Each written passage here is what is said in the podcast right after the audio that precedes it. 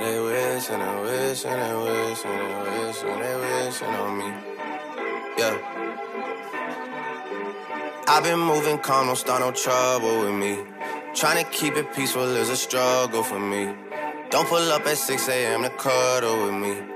You know how I like it when you loving on me. I don't wanna die for them to miss me. I see the things that they wish. What's going on? Welcome to the All American Chelsea podcast. I am the captain, the leader, the legend of all things you see. All American Chelsea. What's going on? It's your boy Christian coming back again to you live from beautiful Miami, Florida, in the good old US of A. And if you can't tell from my voice, your boy is fucking high. I make sure that Northside hype right now. Oh my God, what an amazing sports weekend for the kids. It's a lot of bad things that they wish. The Miami Dolphins just beat, uh, uh, and for those of you who don't follow the NFL, um, who live abroad outside of the United States, the Miami Dolphins uh, just played the New England Patriots at home um, here in Miami, and I'm watching. I'm doing the podcast. Uh, today's episode of the podcast is with the the, the homie Simon Phillips, and I'm doing the podcast during the game, and so I have the TV on on mute. And I'm just checking up with the score from time to time, and I see it's a close game. Whatever, I'm talking to Simon. So the podcast ends, and the interview ends, I should say, and so he and I are chit chatting, bullshitting on on Skype, and I'm like, oh. As we're having the conversation, all of this you guys won't hear the the end of it. This is after the interview, and I'm like, oh shit.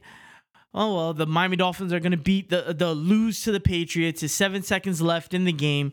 We're gonna lose. The ball's at the 30 yard line. There's no way we're gonna make it. It's gonna be a bunch of flea flickers, and that's the end of that like in all m- most situations where it ends um, on flea flickers, the game ends on a loss. But the play starts, the ball starts, you know, going upfield. Pitch back, pitch back. Kenyon Drake gets it, takes off, and scores the touchdown while I'm on Skype with Simon Phillips, and I'm losing my shit. I'm going, ah! screaming. Poor Simon's on the other end. He's got to cover his ears. He doesn't know me like that and I'm fucking losing my shit over here. What an amazing weekend of sports. The Miami Dolphins won. Chelsea motherfucking FC. And I'm sorry today, I'm breaking the fuck meter. I'm just spitting it out because I'm so hype. I wear my emotions on my sleeve, I wear my heart on my chest, and I cannot, I cannot, I cannot hold back. I'm an emotional dude, and damn it, did we play great against Manchester City? I told you guys weeks ago, months ago, we have nothing to fear when it comes to Manchester City. We have nothing to fear. Every single week, all I ask from my teams, from any sports team that I follow, make me believe that we are the best in the world. Make me believe, make me believe that we can go up against anybody anybody and come out the victors. And I believe that. I believe that when it comes to Chelsea. I believe that any single time we step on the pitch versus anybody, that we have a chance for victory. And I have zero facts, zero facts to to to make me feel that way when it came up to Manchester City. They've been playing phenomenal. They've been playing great. But I believe that we could get the job done. I absolutely believed it. And sure enough, we won the game 2 0, a goal from N'Golo Kante. And let's take a moment to talk about N'Golo Kante. Let's take a second. I'm telling you guys right now, N'Golo Kante can hand in a transfer request and demand to go to Tottenham Hotspur, and I wouldn't hate the man. I would love and support him still. I love N'Golo Kante. I've never, and I said it during my podcast, during the podcast to Simon, I've never wanted a random stranger. N'Golo Kante is a random stranger. He's a, I've never met the man before. I probably will never meet the man. But I've never had somebody that I've wanted to do so well and be a stranger.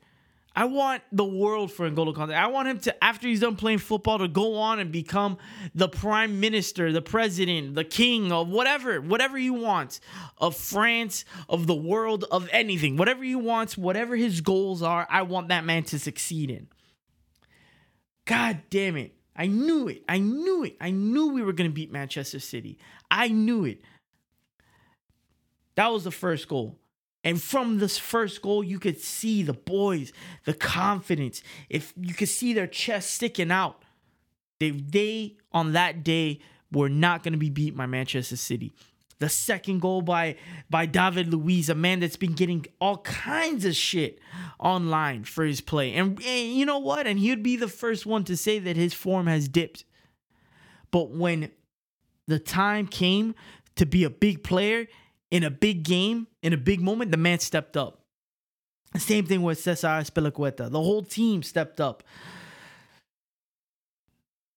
Not so much for Marcos Alonso. We got to talk about Marcos Alonso because it's getting to the point now where we can't we can't have this anymore. What does Emerson got to do? What the fuck does Emerson got to do to get on the field?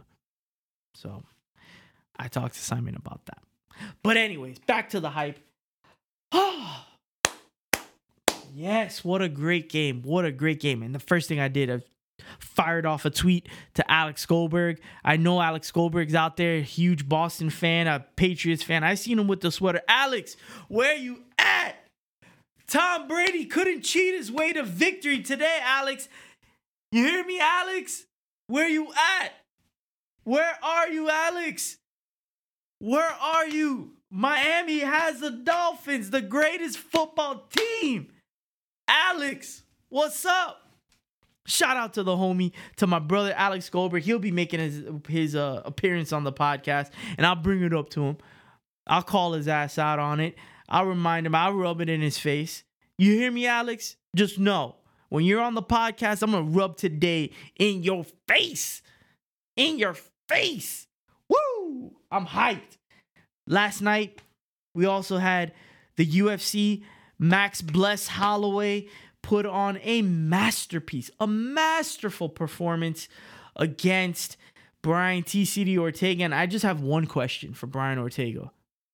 Two questions. One, are you okay? Two, what the hell is your head made out of? Is it made out of cement?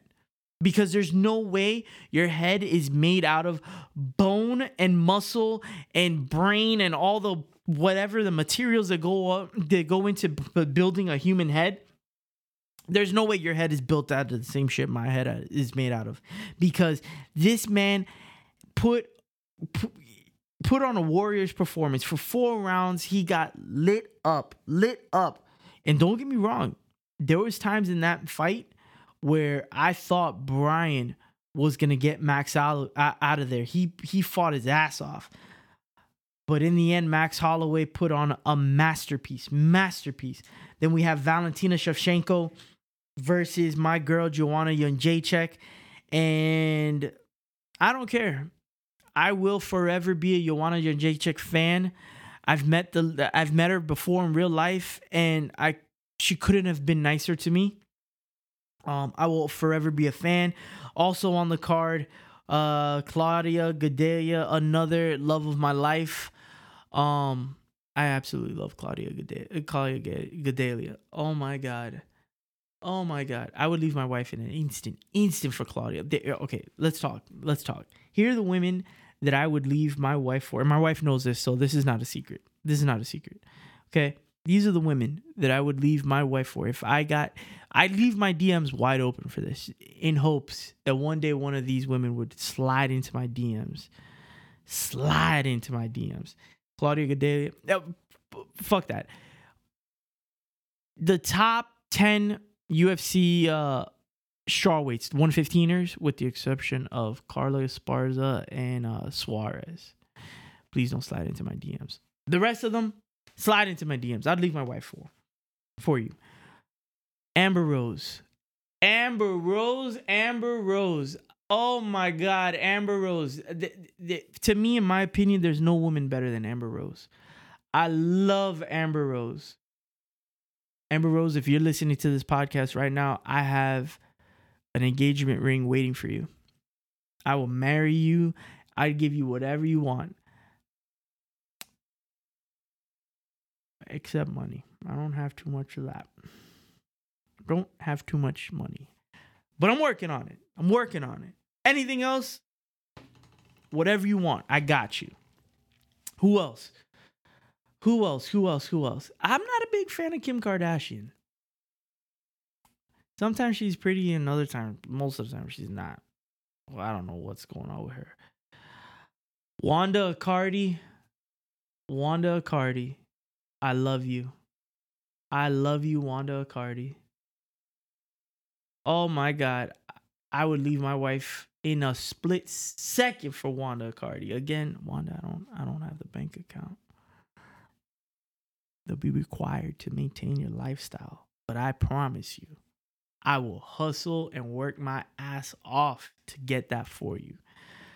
Who else? Marko Arnautovic's wife or girlfriend, whoever she is, can get it. She can get it. I have a thing for that woman. Oh my god, so many others.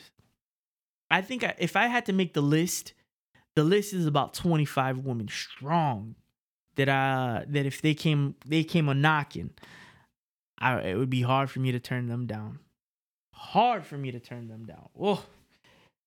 I can't help it. This is who I am. This is who I am. So, without further ado, this is not the all-American uh who do you want sliding into your DMs podcast.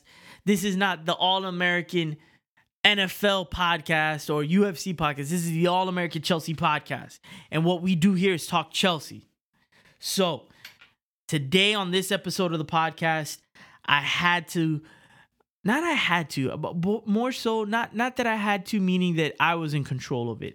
I was lucky enough, fortunate enough to interview the homie Simon Phillips, somebody who I respect their work, somebody who who knows the ins and outs of the organization, who has their ear to the ground.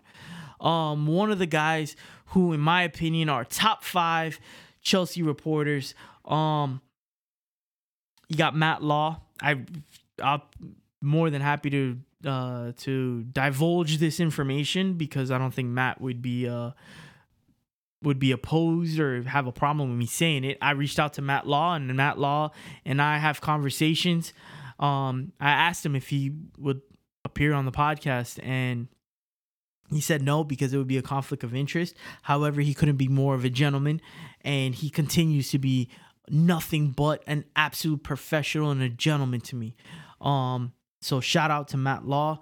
You got Simon Johnson, and then you got Simon Phillips, in my opinion. Somebody, and, and this is not a shot to any other journalists or reporters um, out there. This is not a shot uh, or me dissing them or making. No, this is just my rankings, my listing on who um, is in the top five, and there's others in the top five as well. But definitely Simon Phillips, without question, is in my top five. He might not be in your top five, but he's definitely in my top five. So Simon comes on the podcast, and we break down um, Manchester City, our victory, and we also break down uh, the transfer window, and we break down more or less. I asked him questions in regards to the behind the scenes of Chelsea. What what's going on behind the scenes. I, I didn't need any details as far as who's saying what and you know and what they're saying, but more so what's the temperature, what's the vibe around the grounds, what's the outlook, what's the future of this club based off of what you're hearing, based off of what you're seeing. Um, I, I this podcast I, I let them know right from the rip, right from jump. This podcast is not a podcast where we break information. I don't want that. Um, the reason I don't want that is because to get that information, you have to be you have to be in the circle within the know and you have to have that trust. Um and once you have that information, you're you're kind of tied to who gave it to you. You're loyal to who gave it to you. Um and I want to and and not to say that I'm disloyal, but I want to always be in the position where I can speak my mind freely. I can always speak my mind on the club. I never want to be tied to the club. It would be an honor to be tied to the club like a Matt Law. But Matt Law sits in a position where he is sort of kind of um an employee for the club and I don't want to speak um, out of my ass. I don't want to say anything that's wrong. I don't want to speak out of school. But uh, from my understanding, he's sort of kind of um, tied to the club. So he can't necessarily give, at, at least in my opinion, he can't say whatever the fuck he wants to say like I can. You know what I'm saying? Like there, there's a contrast. There's a difference between two. I can say whatever fuck I want. Why? Because the club, I'm nobody. The club doesn't know I exist. The club it doesn't own me doesn't doesn't I, I have nothing i'm i'm i'm just a fan. So i get to speak from a from a place that's free. I can say whatever the hell i want. If i'm paid by the club if i if i get information from those from deep within the club I have to protect now I have to protect their interests as well. So I can't necessarily say things that would challenge um that standing within my standing within the club. You know what i'm saying? Let's say for example i have uh, a source deep within the club. Deep we're talking like Marina level somebody that knows exactly what's going on in the board and they tell me a b c and d. Then I come on the podcast, I can't necessarily tell you guys A, B, C, or D and comment on it because I don't want to piss off my source. So now I can't speak as freely as I can, which again, I would love to be in the position. I hope to be in the position. I will be in the position one day to have those type of contacts, those type of sources within the club. However, I never want to be tied. I never want to be in a position where I can't say whatever the hell I want to say. That's why this podcast, I will always curse on this podcast. I will always do whatever the hell I want. This is my show. So um went on a little bit of a rant there, a little bit of a of a I don't know what the hell that is, but I did it. There it is. My fucking show. Kiss my ass.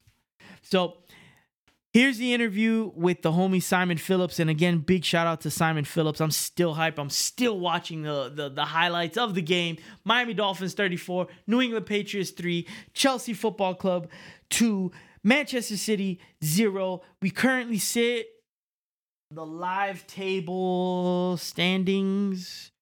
Do, do, do, do. Pull up the app. Uh, table. We currently sit fourth, two points behind Tottenham, who sit, oh, fuck, five points behind Manchester City, and Liverpool is one point ahead of Manchester City at the top of the league. Um, we are tied with Arsenal but we are ahead of Arsenal in the goal in uh, goal differential. So we're looking good. We're looking good. If only we could have uh, beat Wolves. Fuck, those are big three points. If we would have beat Wolves, we'd be one point ahead. We'd be 37. We'd be four points behind Manchester City. But it is what it is, man. It is what it is. All I want for this season is to finish top four, win a major trophy, sign Eden Hazard, establish Sarriball um, for the future. So that's it. Here's the interview with the homie Simon Phillips. I will talk to you guys at the end of the interview. All right, what's going on, everybody? I am with Simon T. Phillips, and the T stands for That's Motherfucking Right Phillips. Simon, what's going on, my man? What's going on, guys? It's it's good to be here. Really great to be here. I um Simon, I'm not gonna I'm not gonna lie to you. Um, I'm gonna be very honest with you and the billions of listeners around the world. I've been uh looking forward to this interview. Um, yourself, Nini, uh, Joe Tweedy that I've had on the podcast. You guys, uh, you know, Brandon Busby, uh, KB, actual people that that that have insight and knowledge not as a supporter that you know what's going on behind the scenes you have had the peek behind the curtain and i've been looking forward yep. to this podcast my friend I, I, I can't lie to you I, i'm so hyped so hyped so the first question I need to ask you and get it out of the way. Go on. Is it true that you have the best spaghetti and meatballs this side? Well, in that side of the UK, I've heard rumors on the streets, man. I've heard rumors that you have a mean spaghetti and meatball, that you are an excellent breakdancer, and that you can spit a hot 16 bars. Yeah, I, I don't know where you've got that from at all, man, because that's not true. That is not true. Uh, Simon, I see what you're doing here, my man. A man of your position does not fall easily for traps. You're keeping it close to the chest. All right, my man. Yeah, it's, it's, it's fake news, man. It's fake news. fake news. Simon, when you say it's fake news, are you doing the fingers? Are you pinching your fingers together? Are you, you know, you're pointing, you're doing the hand gestures? Is Yeah. your tie long, like incredibly long, as you're saying Yeah. fake news? All of that, all of that, man. Every time I every time I put transfer news on on my Twitter page, it's literally I, I think I can go through and count the amount of fake news comments I get on every single transfer post. It's it's hilarious, man. It's funny. Well, Simon, um, I, I definitely, I want to do. All right, so for for my listeners, this is what how I want. Um, obviously, we had a massive match yesterday. Simon, were you at the bridge yesterday? No, I wasn't. No, Ah, Bitch, I know, damn, I know. Um, that would have I. I could have I could have pretended that I was at the bridge, but you know that that would also be fake news. So we're gonna keep this real. he's a man of integrity. He says he's not Yeah. gonna lie to you. That's All it. right. So, um, we're gonna be doing match review. I want to get your perspective on the match. I want to. I want to see. I want to pick your brain on on on what you thought the match was. Uh, how the match was gonna go before yesterday. And then how you feel about the match after yesterday, and then I want to get a little bit. I don't like doing, tra- to be honest, transfer season is my favorite season of all. I, I don't Yeah. like actual signings. I like the build up to signings. I love for me the best the best was the 24 hours when Messi liked Chelsea on Instagram and followed Chelsea. That was Yeah. my favorite. The amount Yeah. of phone calls I- is Chel- I'm I'm one of the you know uh, in my circle of friends. Nobody else likes Chelsea. I have a few other friends that like Chelsea, but it, I'm I'm I'm unique in in in that. Okay. Okay. So I was getting phone calls and texts. Messi, is he going to Chelsea? Is he going to Chelsea? For those 24 hours, the thought it was my favorite. Knowing Yeah. damn well he's not going to Chelsea yeah. but Yeah. it yeah. was my favorite. So I don't necessarily want to get into hardcore transfers, but I have to ask you those questions because you definitely have more of an insight than me, and I trust your information. So Of course. please don't uh, and and also too this podcast will never I don't want to break any news. So please don't don't feel the need to to break any news on here. Just Yeah. You know eh, we'll we'll, we'll play it by ear. We'll see how it goes. So I, I don't I don't have any exclusives, man. Anyway, I'll, I'll say that now. I have no exclusives. I'm not going to claim to claim to be that guy. okay, okay. But I, all right, we'll we'll play it by ear. All right. Yeah, So- yeah, I for one, I'm I'm standing on the mountaintops here, and it is, and this is one thing that I love about doing this podcast. I know for a fact that when I spoke to Louis from Louis Beneventi from 100% Chelsea, I know. Yep. said on there that we have nothing to fear. December 8th, we're gonna beat City's ass. I know I said that, and if I didn't say it, I said I said it in not so few words or in, in similar words, but I knew Yeah. that we were gonna turn up against City. So Yeah. I mean, between me and you, I love talking from the deepest, darkest corners of my ass. I had no facts or data to support that Yeah. view. However, I'm a fan. I, I I believe that Chelsea can beat anybody on any Yeah. given day, and that's Yeah, all I want. That feeling that I our team can win any given day. Yeah. How did you feel leading up to the match? Well, to be honest, my my initial feeling was that obviously after the last two results, two defeats, Tottenham and Wolves, I I thought like everybody else. I thought Man City are going to come come to the bridge. They're going to absolutely humiliate us. And I and I thought the worst, like like all other Chelsea fans were thinking. But but at the same time, I I had similar feelings to what you had. I, I mean, I even tweeted it on Saturday.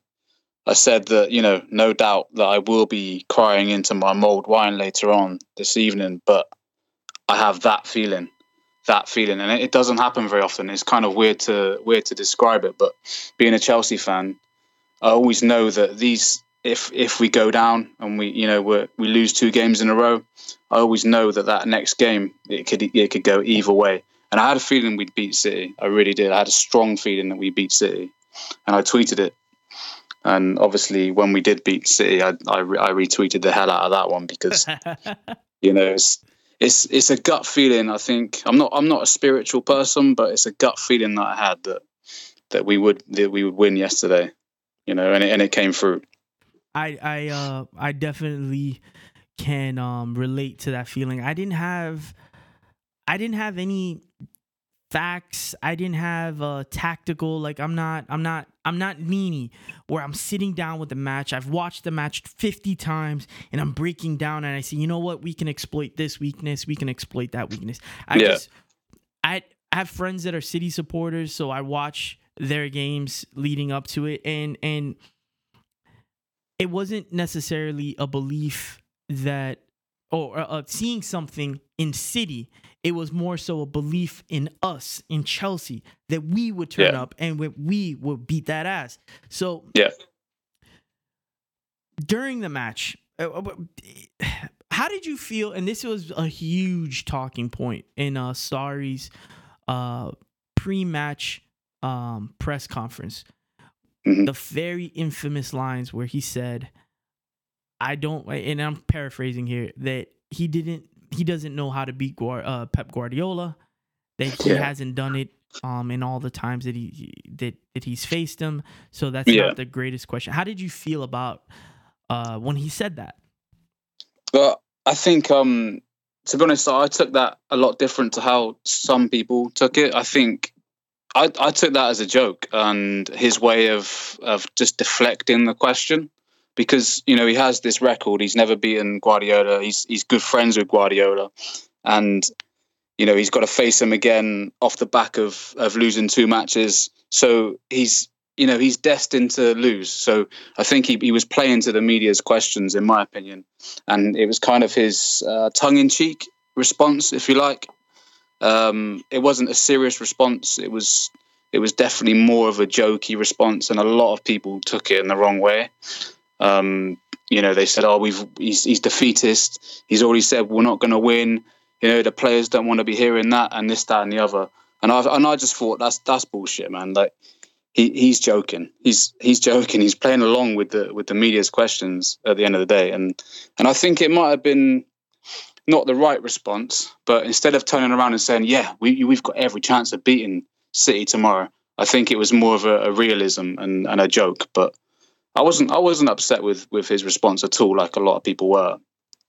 Um, you know, it's it's I, I, appreciate his honesty as well in interviews. It's it's been a um, like a breath of fresh air with a lot of his responses to questions, and I put it down to that again yesterday. I have no worries with him saying things like that in in pre matches. It doesn't it doesn't bode on me at all.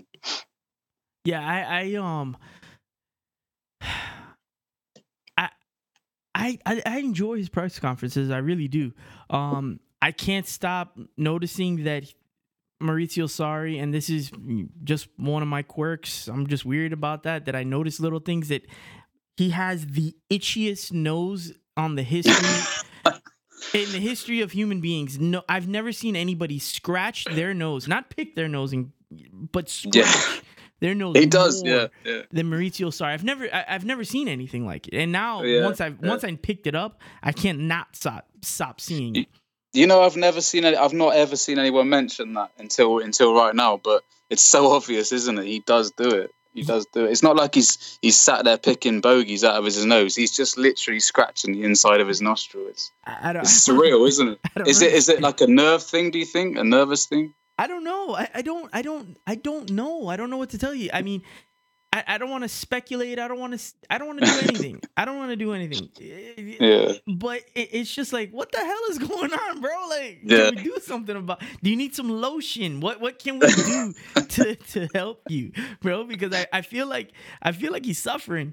Um, oh, you can't say that word. You can't say suffering. I know, I know. That's, I, that's, that's a, trigger banned word. That's true. Uh, right now, right now, there are people listening uh, to this podcast, and they are shaking like like the like Yeah. the GIF or the GIF of uh, what was the dude from uh, H three H three where it says triggered or KSI where they're shaking in their chairs. yeah. So, but I, I I think all of his press conferences, I've enjoyed them all, even from the first one. I see Yeah. a man, and the things that he says, like first, um, it's always it, I, I do find it weird that people look into too much what any manager says when they're when English is their second language. Like of course. you know what I'm saying? Like like Yeah. Sarri speaks English way better than I speak Italian. So Yeah. Yeah. there's some things and as somebody that speaks two languages there's just some things that that you say that doesn't translate when i when i'm speaking spanish and i have a very very very good handle on spanish spanish was my first language Yeah. there's just some things in english that don't translate to spanish in my mind i'm thinking span uh, english and i'm talking spanish and just some things don't translate so like Yeah. Yeah. So a lot of the things he, I would assume that some of the things he says doesn't translate hundred percent, but he gets he gets the idea across. When he wants to be humorous, he's humorous. When he doesn't, he doesn't. Yeah. Um, so I, I didn't take any issue with that. I, I'm like, all right, whatever. It is what it is. Like you know, like, but we still got to play the game. So Yeah. before the match, everybody was melting down, and then we can get into this in in, in the transfers as well. Melting down about Alonso before the season. I, I've I've Mm. from preseason I've said Emerson should be starting, but you know Alonso had his his run of games where Yeah. I was like, especially right around the time where Sarri said that he could be the left the best left back in the world. I'm like, oh shit, maybe he knows something that I don't. Yeah. Um, but I've always been Alonso out, Emerson in. Um, Willian. I've been Willian out. I, I can't. I don't even know when I started Willian out. That's how long I've been Willian out. Yeah. Um, Morata. Morata's another one. Uh, so before the match, what I'm trying to get at is before the match. What were you thinking on how you would set up the club, uh, set up the squad to face City, and then what were you thinking along the lines of what was Sarri, how Sarri was going to attack City? Well, I think I was expecting Sarri to go with with exactly the same eleven that he's gone with all season because he believes in his own system. He believes in his own. It seems to he seems to have his favourites in terms of players. He seems to prefer the senior players, your Alonsos, your Willians. He they always seem to start for him, and I and I was expecting him to to you know to go with the same system and the lineup that we've seen all, all year so far. Um, and when I saw that Hazard was starting, you know, in in the false nine, I was quite surprised, but I thought it was a good move. Um, and it obviously it obviously ended up proving it was a good move. But I was expecting Emerson to start. Um, as like you say, in, in my opinion, Emerson is is a better suit to Sarri's football. Um, but then it was interesting to see the comments that, that Sarri said about Alonso's height um, and him being a, a threat in set pieces and also uh, defending set pieces. He seems to want to have that emphasis on height as well, and I think that this is obviously going off to a different story altogether. But I think that's why Ampadu, Ethan Ampadu, is not getting much of a look in because because of his height for a centre back. Um, Sarri seems to have that emphasis on having tall players in there, uh, defending free kicks and attacking free kicks, and obviously it proved yesterday with with David Luiz scoring a header. Um, he does look to that side of the game as well, um, which which is another interesting tactic to have. Seeing as he likes the ball on the floor mainly, he likes to pass it, he likes to attack. Um, people always talk about him not having a plan B, but maybe maybe he does have a plan B. Maybe his plan B is looking at height and having those big players in and around the defending areas and the attacking areas. And it is interesting. It's it's a good asset to have. But even still, I think Emerson suits Sarri's style of play much better. Um, he gets forward a lot, a lot better. He's quicker. He's better on the ball. Um, defensively, he's obviously got the same weaknesses as Alonso, but I think he just offers that bit, that bit extra when he's linking up with Hazard down the left. Um, and you mentioned Willian. Um, my opinion on Willian is the same as yours, and a lot of people. I don't know how he still keeps starting. Um, I'd go with Hudson Odoi over Willian, to be honest, but that's you know that's an extreme opinion. But Pedro is is a much better option than Willian, but he uses him. Um, he obviously sees something in him. Um, he's better on the left. I'll give him credit for that. He's always much better on the left, and, and he was more of a threat cutting in from the left against City. He had a, he had a a fairly good game yesterday, but still, you know, I think Hazard as a false nine, Hudson Odoi on the left, Pedro on the right. That's my ideal attacking three. I don't know if you agree with that. It's ballsy. It's ballsy yeah. putting uh starting Hudson Odoi. I, I um yeah. I I I just don't understand Willian. I, I really don't. I, especially Simon is the Barcelona offer. What was that true? Was that an actual thing, or is that one something that you know how these things happen? Where a reporter suggested that was the agent, but was there communication, legit, concrete communication between both clubs? Barcelona wanted and still want Willian. Still, that's yeah, that's that's a fact. Yeah. Wait, wait, wait! Time out! Time out! Time out! Barcelona. I said I said no exclusives, but but that's not even an exclusive. That's not man. exclusive. That's that's that's general knowledge. Yeah. yeah. I, even still, how? But for what? I mean, do, yeah.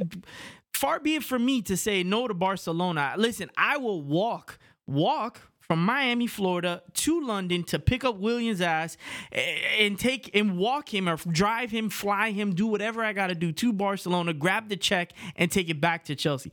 That's how yeah. passionate and serious I am that he needs to move on. But yeah. still, even what what so could it be a thing that we're just not seeing how how to properly use Willian? What, what is what are with it's okay. Willian is Willian is like Marmite in my opinion. You either love him or you hate him, and there's a lot of Chelsea fans that are split 50-50. Um, if you see a lot of Chelsea fans that go to matches, for example, they love him. Um, but my my quarrel with that is they they they like his attitude and his work rate. But my quarrel with that is if that was any other player that, that did the whole photo thing with, with Conte last season when he blurred him out with a smiley face, um, if that was any other player, they would be they would be gunning for him and they would be saying that that's bang out of order. You know, we all knew that Conte's reign was up and his he was very unprofessional at the end of the season. But but what what Willian did with blurring out his picture of a manager, that's just that's just disrespectful, and that's that's not a good mentality, in my opinion, for someone in a club. He also wanted to leave at the end of last season. He he wanted out of Chelsea Football Club. Uh, I know that publicly he said that that's not true, but he wanted to leave, especially when Conte was in charge, ah, and, and he seemed he seemed to change his opinion on that when when Sarri took over, and he was happy to stay, but. He, he wanted out of the club, but you've still got these hardcore supporters that are 100% behind him, thinking that he's his work rate is amazing. He's got this elite mentality, which he doesn't. He blatantly doesn't. And I don't understand how any of these match going fans can't see that. It's not there. His mentality is weak, in my opinion. Damn. Um, I, to be honest with you, I really, I, I didn't really care that he blurred out Conte's picture. Um, yeah. It, it, did because I also, and I have nothing. I'm not a player. I also knew that Conte was not gonna be there. You don't, Willian doing that. There's one. Oh, it's it's A or B. He drew a line in the sand. Either he goes or I go.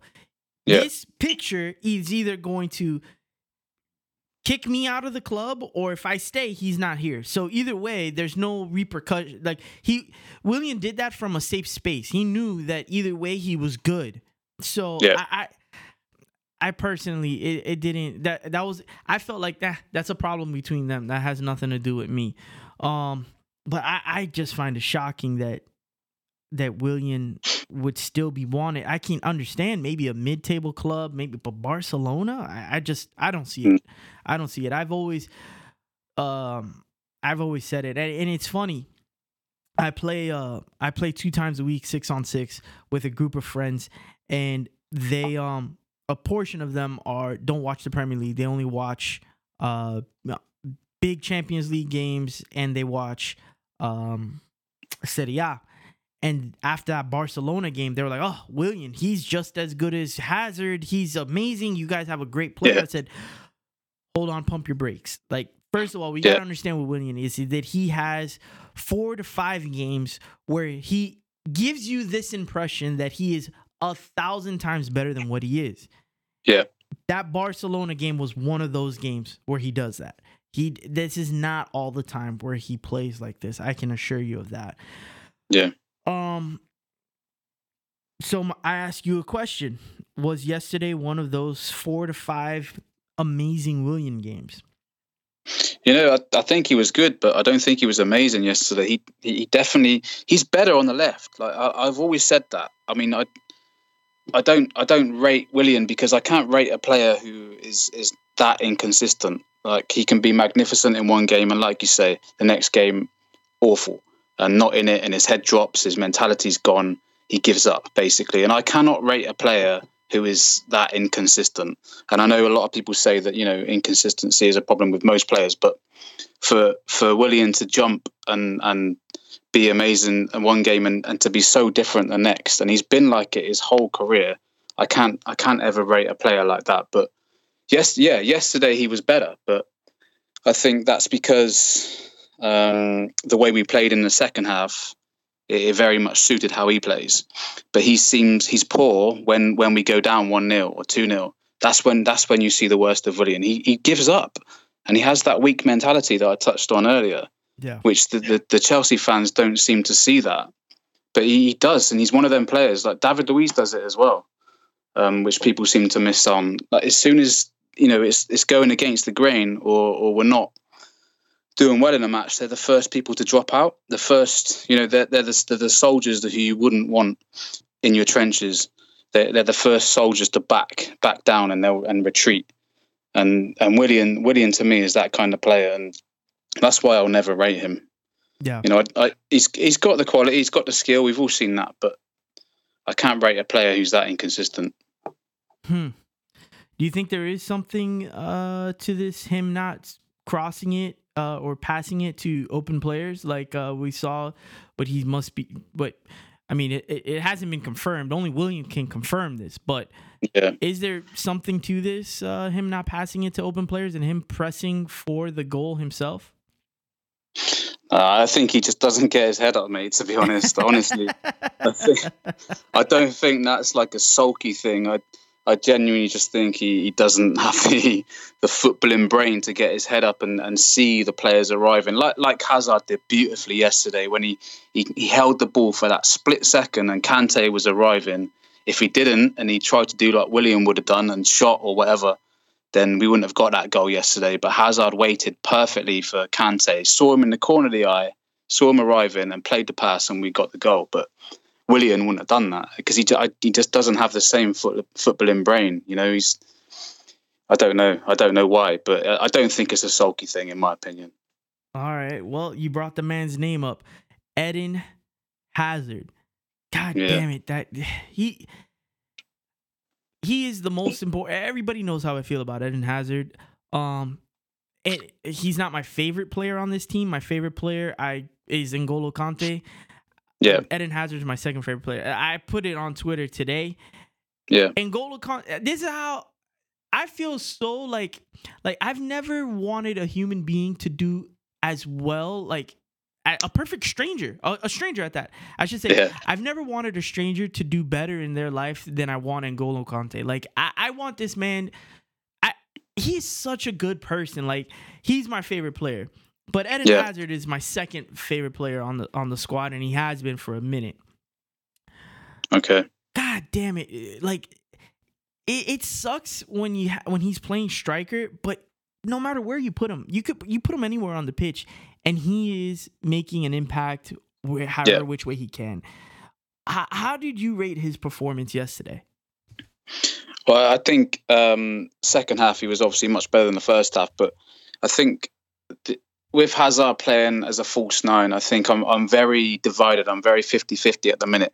I think the reasons that I'm for it is because Hazard, whenever he plays, he gets heavily marked, and if he's going to play centrally and he's heavily marked, you'll find that you've got two, three defenders that are marking him, and if he's intelligent with that, which he, he normally is, he'll draw them out of position and open up a gap in the middle, which is obviously, as you and I know, is very very dangerous rather mm-hmm. than opening up a gap on on on the wings.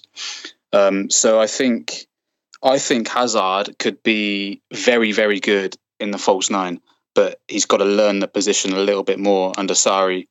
Um, but I think I definitely think it's it's like an untapped territory that that could be a real, especially the fact that Morata and Giroud are, are both not not doing it there. I think Hazard there um, it could it could be our secret weapon at the minute, and it could be that little um, that little push that we're looking for in that area. But he's got to learn it a bit more. Um, as I say, I'm 50-50 with him playing there at the minute, but I can definitely see the strengths of him playing there. Did you see uh, what Pep said about him playing as the number nine yesterday? What did Pep say? All right, so here's a quote it says Hazard is one of the best in the world, and Sarri played him at the number nine spot because, unlike Pedro and Willian, he doesn't block the channels. Willian and Pedro yeah. are great at tracking back and blocking channels. Hazard at yeah. number nine gives Chelsea better defensive stability. Okay. Yeah. Yeah. Yeah. I can see that. I, I just. I mean, if Pep's saying it, like, who am I to question Pep? It's just like, yeah. like but I just don't want Hazard playing there. I want a striker playing there. Yeah. And I mean, and you're going to be able to touch on this. What the hell is going on with our striking position or our striker position? I'm here. I'm seeing. I'm seeing reports, and I'm. I'm sure you. You're closer to the ground uh, than I am when it comes to this. But I'm starting to hear reports that Morata's going on loan in January, um, if Morata goes on loan in January, we we we got to bring somebody in.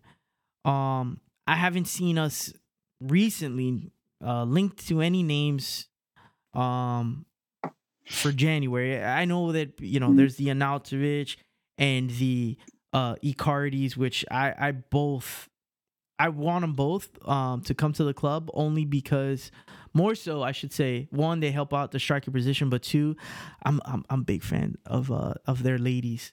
I have a massive crush on Wanda Icardi. oh my god, Wanda Icardi, I love his you. agent as well, right? His agent. His agent. Yeah. I love me some Wanda Icardi and Arnautovic's lady. I don't know, Marco. Don't bring her around me. I'm Mr. Steal Yo Girl. Mm. I love me. I love them. But we can't lose. We can't send out a striker without bringing one in. What are some of the uh what are you hearing? I should say you you understand the question that I'm asking you. What do you yeah. Think? What do you think? Well, and what do you I know? think um well, I think bottom line is as much as as the rumors that are going around at the minute, I think Morata's still going to be here until at least the summer.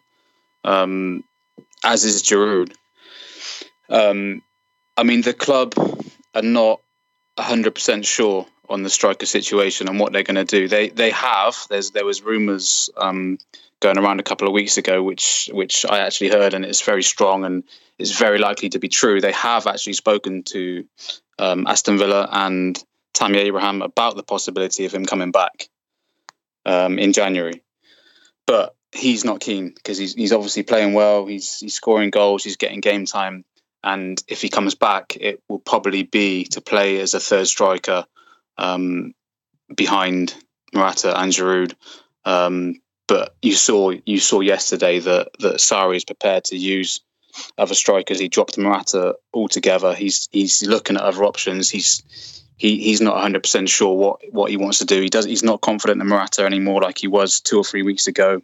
He knows Giroud is more of a target man and doesn't entirely suit his way of football. Um, he's had people watching Tammy. He's, he's also had people watching uh, Michy Batshuayi.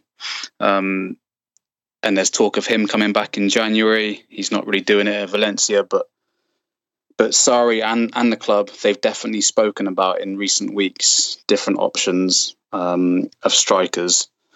Um, but but I think, as I said at the start, I think Morata will stay until the summer, as will Giroud. So I don't think we'll be signing any big names in January um, in terms of the centre forward, anyway. Hmm. Hmm. All right. Well, I'm gonna save this question till till later on. Well, I'm gonna ask you the question so n- more so for me to make a mental note so I don't forget. Um, okay. It's pretty much how many positions do you think we're gonna bring in, and do you think Sarri is going to get back the way he should to bring in those positions? So that's in your mark. We're pinning it. We're saving it to the end. Cool. Pedro. I just like Pedro on the right wing. I just like him there. That's his position. I don't understand this wanting to flip flop, and this goes back to Willian. Just leave me Pedro on the right wing, and I'm gonna. In the beginning of the match, Sarri, sw- uh, swapped them. I don't know if it was a tactical reason or if maybe the one went over and the other. You know what? I, the ball traveled on one way and they just stayed there until they had an opportunity yeah. to switch back. But I'm gonna tell you, during that time, I was like, bro, like we're we're constantly screaming about Willian playing on the left and Pedro on the right, and then this fucker starts them both and then swaps them. I'm like, yo, what the hell are you doing? But yeah. I, I, I, thankfully, they switched back. Um, yeah. It seems like it feels like is it me or does Pedro feel like a new signing? Yeah, he's definitely this season. He's he's been absolutely brilliant. But uh, obviously, that's because of the the football we're playing. Um, Conte under Conte, he's he's not going to shine as much because he's that type of player. He likes the ball at his feet. He works hard. He goes inside. He passes, short passing all the time, and and we're playing to to Pedro's strengths this season under Sarri, and that's why you know he's been there. And also under Conte, he wasn't being picked as much, so his confidence would have naturally dropped as as it would with anyone if you're not being picked week in week out. So I think the little bit part role that he had under Conte, he he was just doing what he could do, but he was mainly asked to to defend a lot more, and he wasn't really shining under that. And yeah. it's obvious, yeah. you know, for, for Barcelona, he was awesome, and and I think he's a very underrated player. Um, Pedro, he's he's a great asset. I obviously I wouldn't I wouldn't want him to be um, our future right winger. I want to see a new right winger come in, but at the moment, Pedro definitely has to be playing um, right wing, um, as you say. And I think the thing you, you just touched on with the switching roles, uh, the switching flanks, I think that's just something that Sarri does and he's always done. I think he encourages his wingers just to uh, during the game, like just just to switch flanks, um, just to confuse the defenders a little bit. Um, whether it works or not is, is debatable, but yeah, I, am not. He certainly confused me yesterday. yeah, I was like, what yeah, exactly. Yeah. yeah, but it's something a lot of teams do. I think, if especially if you watch um, Barcelona, uh, Man City do it sometimes as well. They will switch flanks, um, not for very long, maybe just for a couple of minutes, and they'll go back again. Um, I think it is just to try and trump the defenders a little bit and uh, give yeah give them a go on the other wing. But it's I think it can it's a tactic that can work, but I think it's it's being more, um, as you say, when Pedro goes over to the left, he's a little bit lost. He's much better on the right. Yeah, yeah, and that was you know even last season was it? Yeah, last season and the season before, like Conte would put him on the left. It's like, yo, what what are you doing? Yeah, like this guy's a right winger. Yeah. So, how do you think? Do you think yesterday? I mean, like I can't imagine that Pep and his team, uh, and, uh, and by team I don't mean the players, and mean more of like uh, the the managers and stuff. Do you think they were caught off guard um, by what they saw? What What do you think? Why do you think we won the game yesterday? Um, I think we got a little bit of luck uh, at the start of the game. Obviously, if we'd have gone two or three down, uh, when when City had all that possession and they were attacking, then it would have been a whole different story. But I think um, Sarri obviously knew that that Man City were going to be the most attacking team that we've come up like come up against this season. So he he did have to contain a lot more, um, which is something he's not done. He did it quite effectively. I think he dropped his defensive line back a little deeper than he normally would. Um, and although he didn't change his ethos and his attacking style, he did adapt to to Man City's attacking uh, possession football, which he knew that they were going to do. So I think um, they did well to to contain the the onslaught at the beginning of the match. Yeah. Um, and then and then they grew into it more and more, and I think their confidence and their mentality grew. They knew that that they could match City. They knew that City weren't going to annihilate them like everyone expected them to do, and they were very much in the game, especially when they went in at half time. They knew that they were still in that match, and that all they needed was a goal or two, and they could still win it. Um, and I think Sarri obviously said the right words at half time, told them to press a bit more, attack a bit more, move higher up the pitch. And that's exactly what they did. And then they started controlling the game, got the goal that they needed. And then all of a sudden, mentality was totally different. Everyone was up for it. They turned into a bunch of warriors. Um, everyone was fighting for every ball. The backline were immense. Um, they they tackled every you know second balls. They were winning second balls, which is what they've not done a lot in this season. And yeah, it was it was like watching Chelsea of old, if you like. You know, and you know when they used to when they beat um, it, when they won the Champions League in, in 2012. This is a lot of what they were doing. Every player was up for it. Their mentality was was just immense, and and I think that's what won them the game in the end was the fact that that they were up for it. Then they were more up for it than City, and that that's the bottom line for me. Yeah, absolutely. I, I felt that same way too. Somebody that's gotten a lot of criticism, um, and rightfully so, is David Luiz and Alonso. And I felt mm. like um, more so David Luiz yesterday. He was he was on fire. It's I should say David Luiz and Cesar, who both have gotten criticism. Um, yeah, were on fire yesterday. Fire. They yeah. were engaged and switched on um, the entire match. Absolutely, from the word go, they were they were there, locked yeah. and loaded. Yeah. Um, Marcos Alonso, what the fuck? Uh, what do we got? I I know you touched on earlier about his height, and I always I I don't remember whose match review. No, it was a match preview um yeah. on the Worldwide Chels YouTube channel. Shout out to the homie Sadiq uh from Worldwide Chels. And he had a fantastic panel on with uh Nini, Alex Goldberg, Louis. I encourage everybody to watch it. Okay. Um, and they brought up this topic of Marcos Alonso and what he brings and what he doesn't bring and his height, and so did you. Um, I just don't understand. Like, eh, that, that every player brings positive and negatives. I mean, Messi, yeah. Ronaldo is the greatest player in the world, the greatest players in the world. You wouldn't want him playing defense. They would bring a no. negative to a defense. You know what I'm saying? As opposed to the positive of the offense. But sometimes yeah. the positives outweigh the negatives. And I just don't see it. Uh, Marcos Alonso, do you think he had a good game yesterday or had a mediocre game? How do you feel like he played yesterday?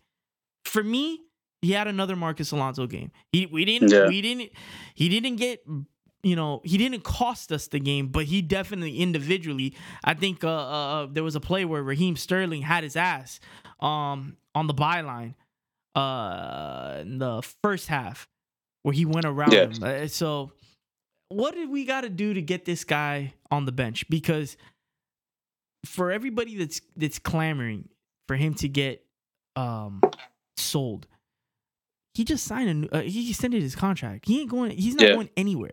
He knows it. No. Sarri knows it. Emerson knows it. The club knows it. He's not going anywhere. Mm. So what does Emerson have to do? If you were Emerson, you were in his corner. What are you telling him? What do you got to do to beat Alonso? It, Emerson just needs to to win Sarri's trust. That's that's what it is with Sarri trust players, and he and he's had Alonso since the start of the season.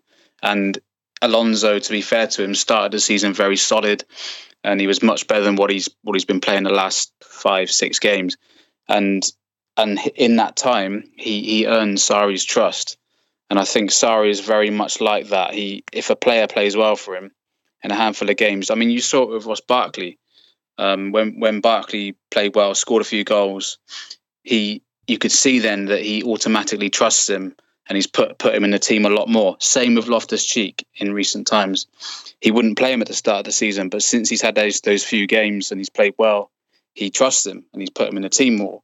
And I think Alonso with that, but but with, with that, I think if Alonso keeps playing poorly, he's going to gradually fade out of the the match, uh, like the starting lineup. And I think Emerson might come in um, if he continues to play well. But with with Alonso, he's always gonna he's always gonna be that player, a lot like Willian. He's gonna do the basics. He's gonna play okay, but the things that the weaknesses that he brings to the team, um, possession wise, uh, his pace at the back. Obviously, you, you touched upon Sterling and um, City's pace on the wings. Um, just just going past Alonso with ease. That wouldn't happen with Emerson because he's got the mm-hmm. pace to recover. Um, but he just needs he just needs Sarri to to put him in there to trust him a little bit more, give him a run of games, and I think once he does that and he starts playing well, I think he could probably oust Alonso. Um, but one thing that I will mention: all these players signing new contracts, it might not necessarily mean that they're they're in for the long run.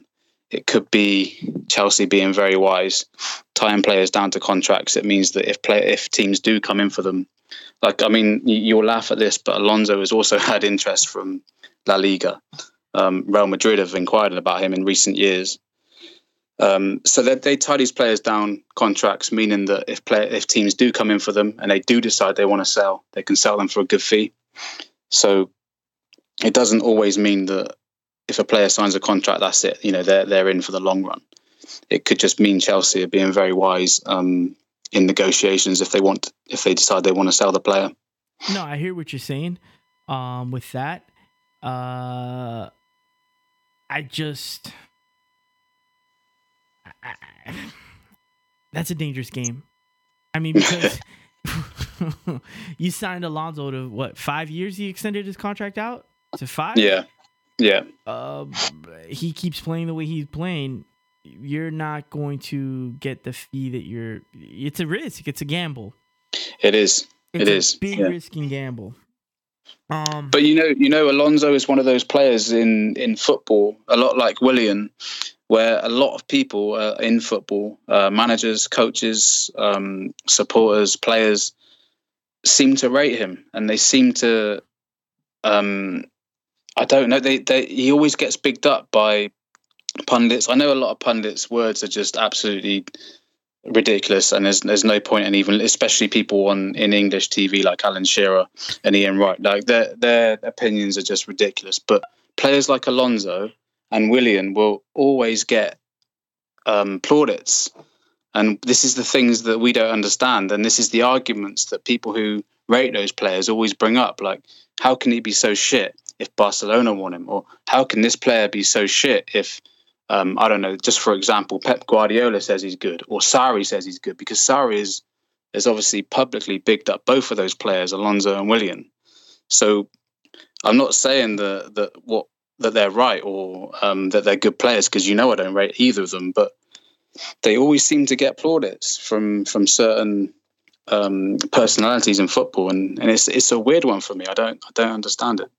I, I don't either, and it, it always it always scares me because I know that these clubs have people on their staff where I don't when it comes to journalists like uh, pundits on TV I always I don't I don't give a shit about what they say they're just yeah. they're there to entertain so they're yeah. going to say things that are entertaining um but when it's the club that says something yeah um when there is interest that means that the club has allocated resources and finance, money, real money to yeah. research a player. And they've they've had not one guy that's deep in some you know back room with a video you know with, with, with DVDs popping them in. They have a staff, a group of people that that that research these players, and if they're rating rating these players, that scares me because is it something that I'm not seeing? I know yeah. that I don't know the game as well as these people, but Mm. if they're seeing something or seeing something and I'm not, well, what the hell are they seeing that I'm not? You know, that Yeah. always that always scares me a little bit. Um, Yeah, yeah. It's it's the same though. If, if you noticed um, in recent weeks when Chelsea started losing, um, uh, immediately the, the finger gets point uh, pointed at Kante not playing as a defensive midfielder, um, and that's been a big thing for me that I still see now. I saw something earlier today about someone saying that oh Kante needs to be playing uh, holding midfield and this that and the other. It's like come on, are you, are you still saying that now? Like you are you not watching the game closely enough to know that that in Sarri's system, he needs someone that's going to orchestrate play and conduct play, and that that's Jorginho or Fabregas. That's not N'Golo Kante.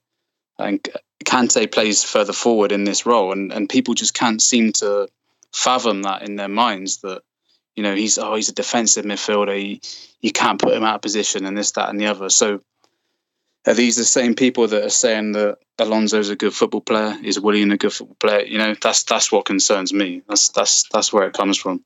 Yeah, I, I did like for me the whole Kante issue is very simple.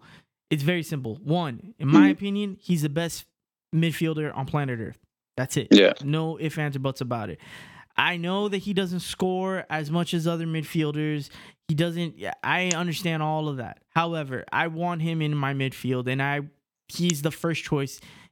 Um, if I'm creating a a, a- a starting eleven, and I get to pick any player in the world, he's the first name off the sheet for my midfield. Yeah. So for me, he's the best midfielder. But to me, it's, it's it's it's very simple. Uh, Sarri's reasoning for having him play that position. He needs a guy to win the ball high up the pitch. There's nobody Exactly. better to win the ball high up the pitch or anywhere on the pitch than N'Golo Kante. Yeah. That's it. You need Yeah. a guy to be to pass the ball out, to be a regista. For Sarri, there's no other guy better than Jorginho. Exactly. it, it doesn't I, I understand what people are saying that he needs to play further back. However in this system you need two guys. You need one guy to play the regista. You're not going to have N'Golo Kante do that. His his Mm. negative his positives don't fit that. There's more negatives than positives but you also need a guy to win the ball further up the pitch you got Yeah. two guys that are excellent at doing that just put them put them wherever and even yesterday Sarri even mentioned that N'Golo Kante needs to stay closer to Jorginho. He Yeah. needs to. Be, so I mean, he's. It's not like Sarri's drawing imaginary lines on the field and saying, "Hey, do not cross that boundary." Yeah. These guys have the mobility and freedom to drop further back if they need to and to push forward. Eh, You know, I I don't know. I, that's my opinion on it. Yeah. No, it's it's you can't have a player with N'Golo Kante's energy just hovering in front of the back four. You need to use his energy. Like there's no other player that, that has the, the match engine that Kante has. So he's got to be utilised being box to box like he's doing now. Like there's there's no point in him sitting in front of the back four. You you need you need his energy. Like he, he's the only player that can run for 90 minutes and still still look like he could go and run a marathon, you know? I would So- love to know his VO2 max. I would love to Yeah. test that. I would love to know what's the number. And I I would love to compare that against other because that dude does not stop. I don't understand. I don't understand. Even when you Mm. watch him, I watch him off the ball. It's not even Yeah. like he doesn't he's not like he's only sprinting and hustling during the time where the ball's close to him. He's kind Yeah. of jogging around. He's never walking. He's never in a break. He's always Yeah.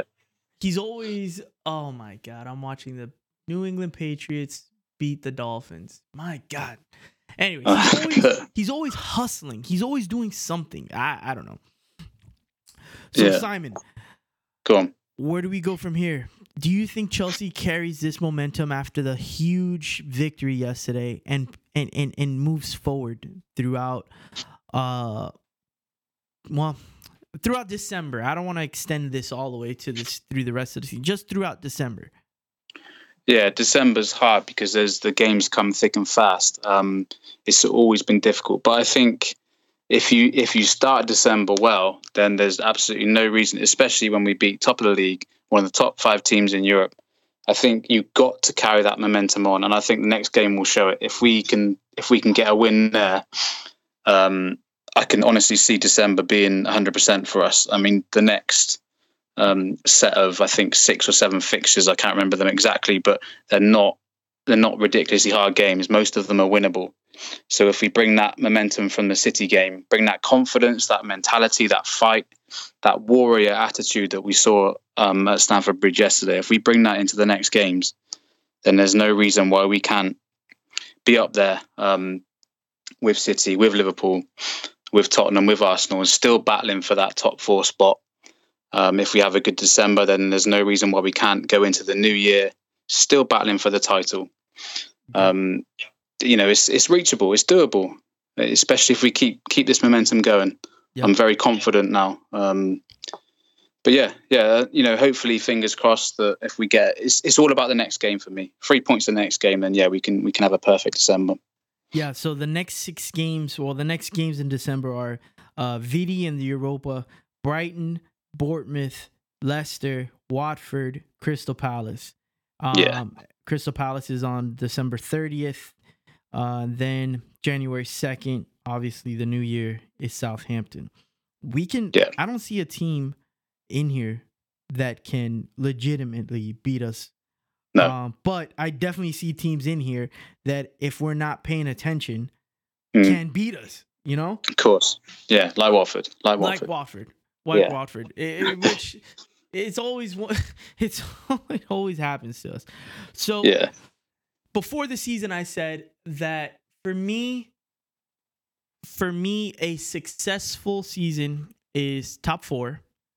Sorry, yeah. um, future. Uh, Sarri's vision uh, is set, and there's a foundation um laid for the future. N'Golo Kante signing a new contract. Yeah. Uh, a trophy of some sort. I, I didn't care what competition it was in. And then the final piece. And now we're going to get into transfers. And that is yeah. Eden Hazard signing a contract. A few, what was it, last week? I um went into nothing short of a panic attack when I saw uh, reports starting to come out that Hazard has agreed to personal terms. I know you don't have any exclusive information. However, do you, based off of what you know, mm. which is a lot closer to the source than what I know, how do you feel about it? What do you think is going to happen? Um, and part B, if you don't, obviously, only few people know what's truly going to happen. How many people do you know? How many people do you think know exactly what's going to happen in regards to Eden Hazard's contract situation? Well, in answer to that, zero. I don't think even Eden Hazard knows himself okay. what he's going to do yet.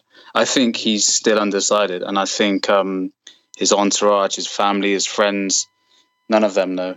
Um, Thorgan Hazard, he doesn't know. None, even his dad.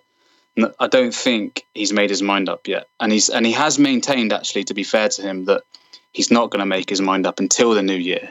Um, so that's something that he's been very honest about from the start. Um, so even early January, I don't think we'll know.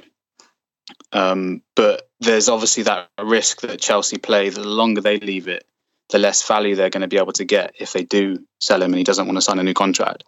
Chelsea have the contract on the table, and they have done for some time. Hazard has looked at the contract, um, told the club he's going to consider the contract, but he's not going to make his mind up just yet because in his mind he's still got time left. You know, he doesn't have to make any hasty decisions. He wants to see how the club progresses. He wants to see the ambition. He wants to see how they do this season. There's a number of factors that could sway uh, him his decision, um, and I think to me at the minute it still looks quite positive. Mm. Um, I said at the, I said at the start of the season I think he'll sign, and it still feels like that now. But it could be very pinnacle what happens in January, um, what happens in the next few games, uh, how the club go. If we're still up there and we're challenging City for the title, I think he'll sign that new deal in the new year. But if we slip down the league, then I think he'll be gone in the summer. I I don't just even this talk, like I got a knot in my chest. Like just even Yeah. talking about it, I got a knot in my chest. Where do we? Where would we go with like? Obviously, the day is gonna come where we need to move on from Eden Hazard. We've moved Yeah. on from John Terry. We've moved on from Drog. Have we moved on from Drogba? Have we moved on from Ashley Cole? Uh, but Mm, either way, no matter how big the star, there comes a day when that player is not playing with your team. yeah. Where would we even like? Where would we even start? Uh, do you like? Wh- What players would we even bring in to to even try to replace Eden Hazard or f- fill the position because you can't replace him just to fill the position? Exactly. Where would we start? Yeah. Yeah, but there's there's players like um like John Terry, like Didier Drogba, like Ashley Cole, who you cannot replace, in my opinion. You, it just can't be done. There's never going to be another John Terry. There's never going to be another Ashley Cole. Uh, you, you're going to get players that are going to get close to them, but they're never going to be the whole thing. Um, and in terms of of replacing Eden Hazard, you can't do it. Like like you just said, you you cannot do it. But obviously, if Hazard decides to leave, there's nothing that, that me, you, the club, supporters, there's nothing that any of us can do about it. If he wants out, he's he's going to go. Yeah. Um, and and we've we've just got to move on from that. Um, and the club will look at, at other options, and they've already started looking at other options Oh um, because that's that's the, the proactiveness that that teams in that stature have to do these days. Um, I mean, obviously, he's he's. I hate to say the name, but but Christian Pulisic is is a target for Chelsea, and they're very much interested in signing him. I I don't know. I've asked the questions um, to enough people, and, and nobody knows the real answers. I don't know if they see him as a replacement for Hazard or as an addition. Um, but he's definitely a very, very strong target um, for Chelsea. Maybe in January, um, but probably more realistically in the summer. I, I don't I don't even like talking of like let's move on. Um, I don't even I, I I swear to you because like what what frustrates me is okay if Eden Hazard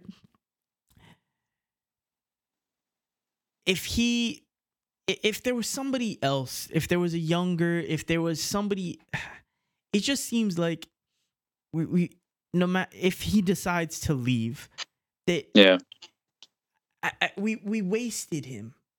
Like it's so Yeah. many years of him being one of the best players in the world, and the club. Mm. It, it would be a crime. Like it would be, you know, like uh the the the classic story of uh not realizing your potential. And it, for me, it, that that would hurt more than anything. More than him leaving would be, damn, like we had one. We had to Yeah. we didn't cherish it how good he was he is and and Mhm. that would hurt me more um than him leaving obviously him leaving w- would crush but like that would bother me more so i mean obviously there is people in the in the building that are are looking at at filling uh the left wing position in a worst case scenario but what are Yeah. the positions that we are actively looking at outside of striker because we all know that we're looking at a striker like that's no that's no secret yeah. So the club are looking at different players than than what Sarri is necessarily looking at. Sarri um, really wants a new centre back. Um, that's his priority.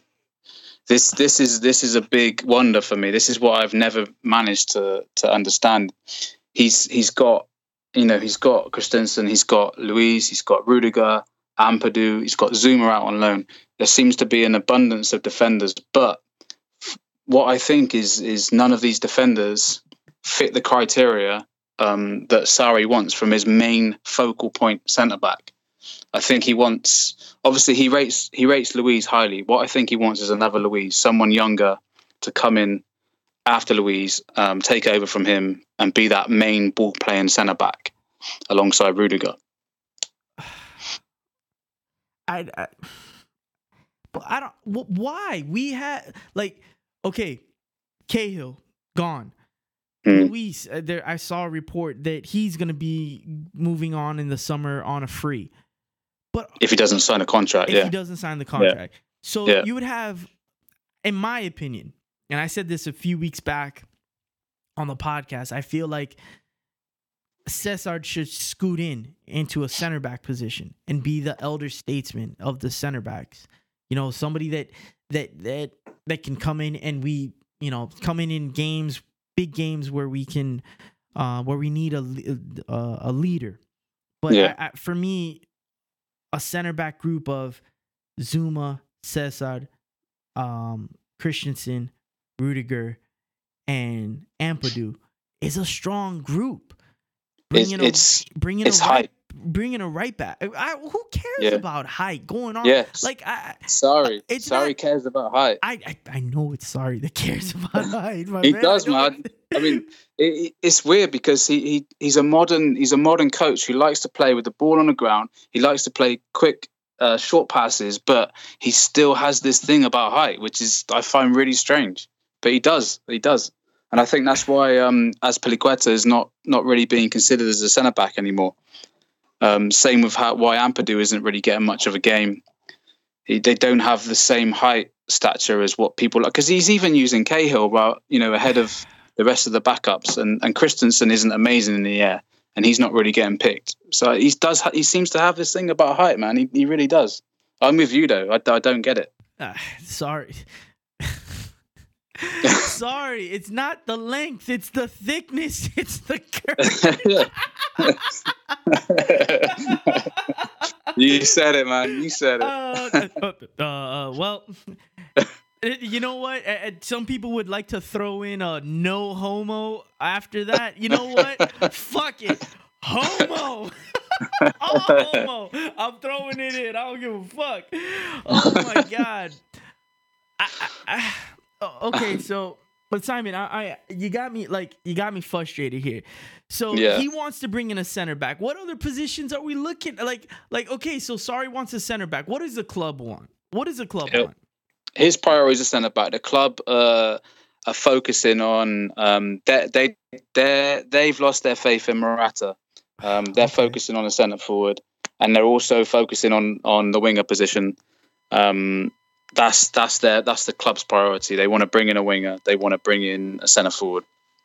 Um, but they've spoken. They've already spoken with Sarri, and I'm not sure if they're on the same page with targets at the minute, which is obviously another Oh worrying God. situation. Um, but but like I said earlier uh, on this podcast, I think Sarri initially disagreed with them that he was ready to put his trust in Morata and put his faith in Morata. But I think since then, in recent weeks, he seems to be agreeing with the, the club more that, that yeah maybe they do need to bring in a, a centre forward as soon as possible. okay, so now since since I- I'm painting, help me paint um the image. Like help me like like help me see it in my mind. Sarri, sitting down at a table. It's an office. Sarri, sitting down at a table or on a couch or whatever. Who is in that room making the decisions? And and, and, who is involved in I should say who's involved in that conversation in that room? I think when when Sarri goes for his meetings, it's literally the whole Chelsea board. So anyone anyone from uh, chairman down, um, you've got Bruce scouts. Buck. Yeah, yeah, you've got the chairman, so Bruce Buck. Anyone down from there in a in a boardroom meeting, you'll have everyone from Bruce Buck down. You have a scouting network. You'll have all the coaches, and you have Sarri. Um, obviously, Roman's nowhere to be seen, but those uh, obviously, and, and you've got Marina there. That's that's head of the the meeting, if you like. But but it's it's a big group, a big group together, and they- they'll discuss things um, like transfers. Um, but Chelsea, Chelsea for me are massively missing a director of football, like a footballing director of football. That's never gonna happen. no, No, that's no, I mean, happen. You, you I've kinda give given up on that. Yeah, yeah. Like, eh, think of everybody. eh, Everybody needs to look at this from Marina's perspective. She's the one that can make the call on on getting up. Would she, okay, better yet, before I say that, would she be the one that's call makes the call for a footballing director? Um, it's it, the thing is is what I always tell people is that it's not. A lot of people like to put the blame on individuals, but it's not. It's never an individual uh, choice. They always have um, a group discussion, and then it will be decided within uh, a group the the final decision on anything basically. So it's never going to be um, solely on one person. So when people say, "Oh, Marina, I can't believe Marina's signed that player," can't I can't believe Marina has given so and so a new contract. It's not Marina. It's a group decision that will always be decided on the whole. Um, and if they can't come to a, an unanimous decision, then it won't happen. Hmm. Hmm. Have you ever interviewed Marina? Speak spoken to Marina? No. Never. No, I've I, have i have never spoken to to any any coaches, anyone high up in the club. I I just have um, people who, yeah, yeah, yeah, a network of people that I speak to who who perhaps may have spoken to people higher up than what I have, but yeah. yeah. Ah, shit, Simon. Where do we go from here? Where do we go from here? Like, I, it's it's like for me in this club, I, I, I got to get on. It, anybody listening to this, I'm looking for to speak to an agent.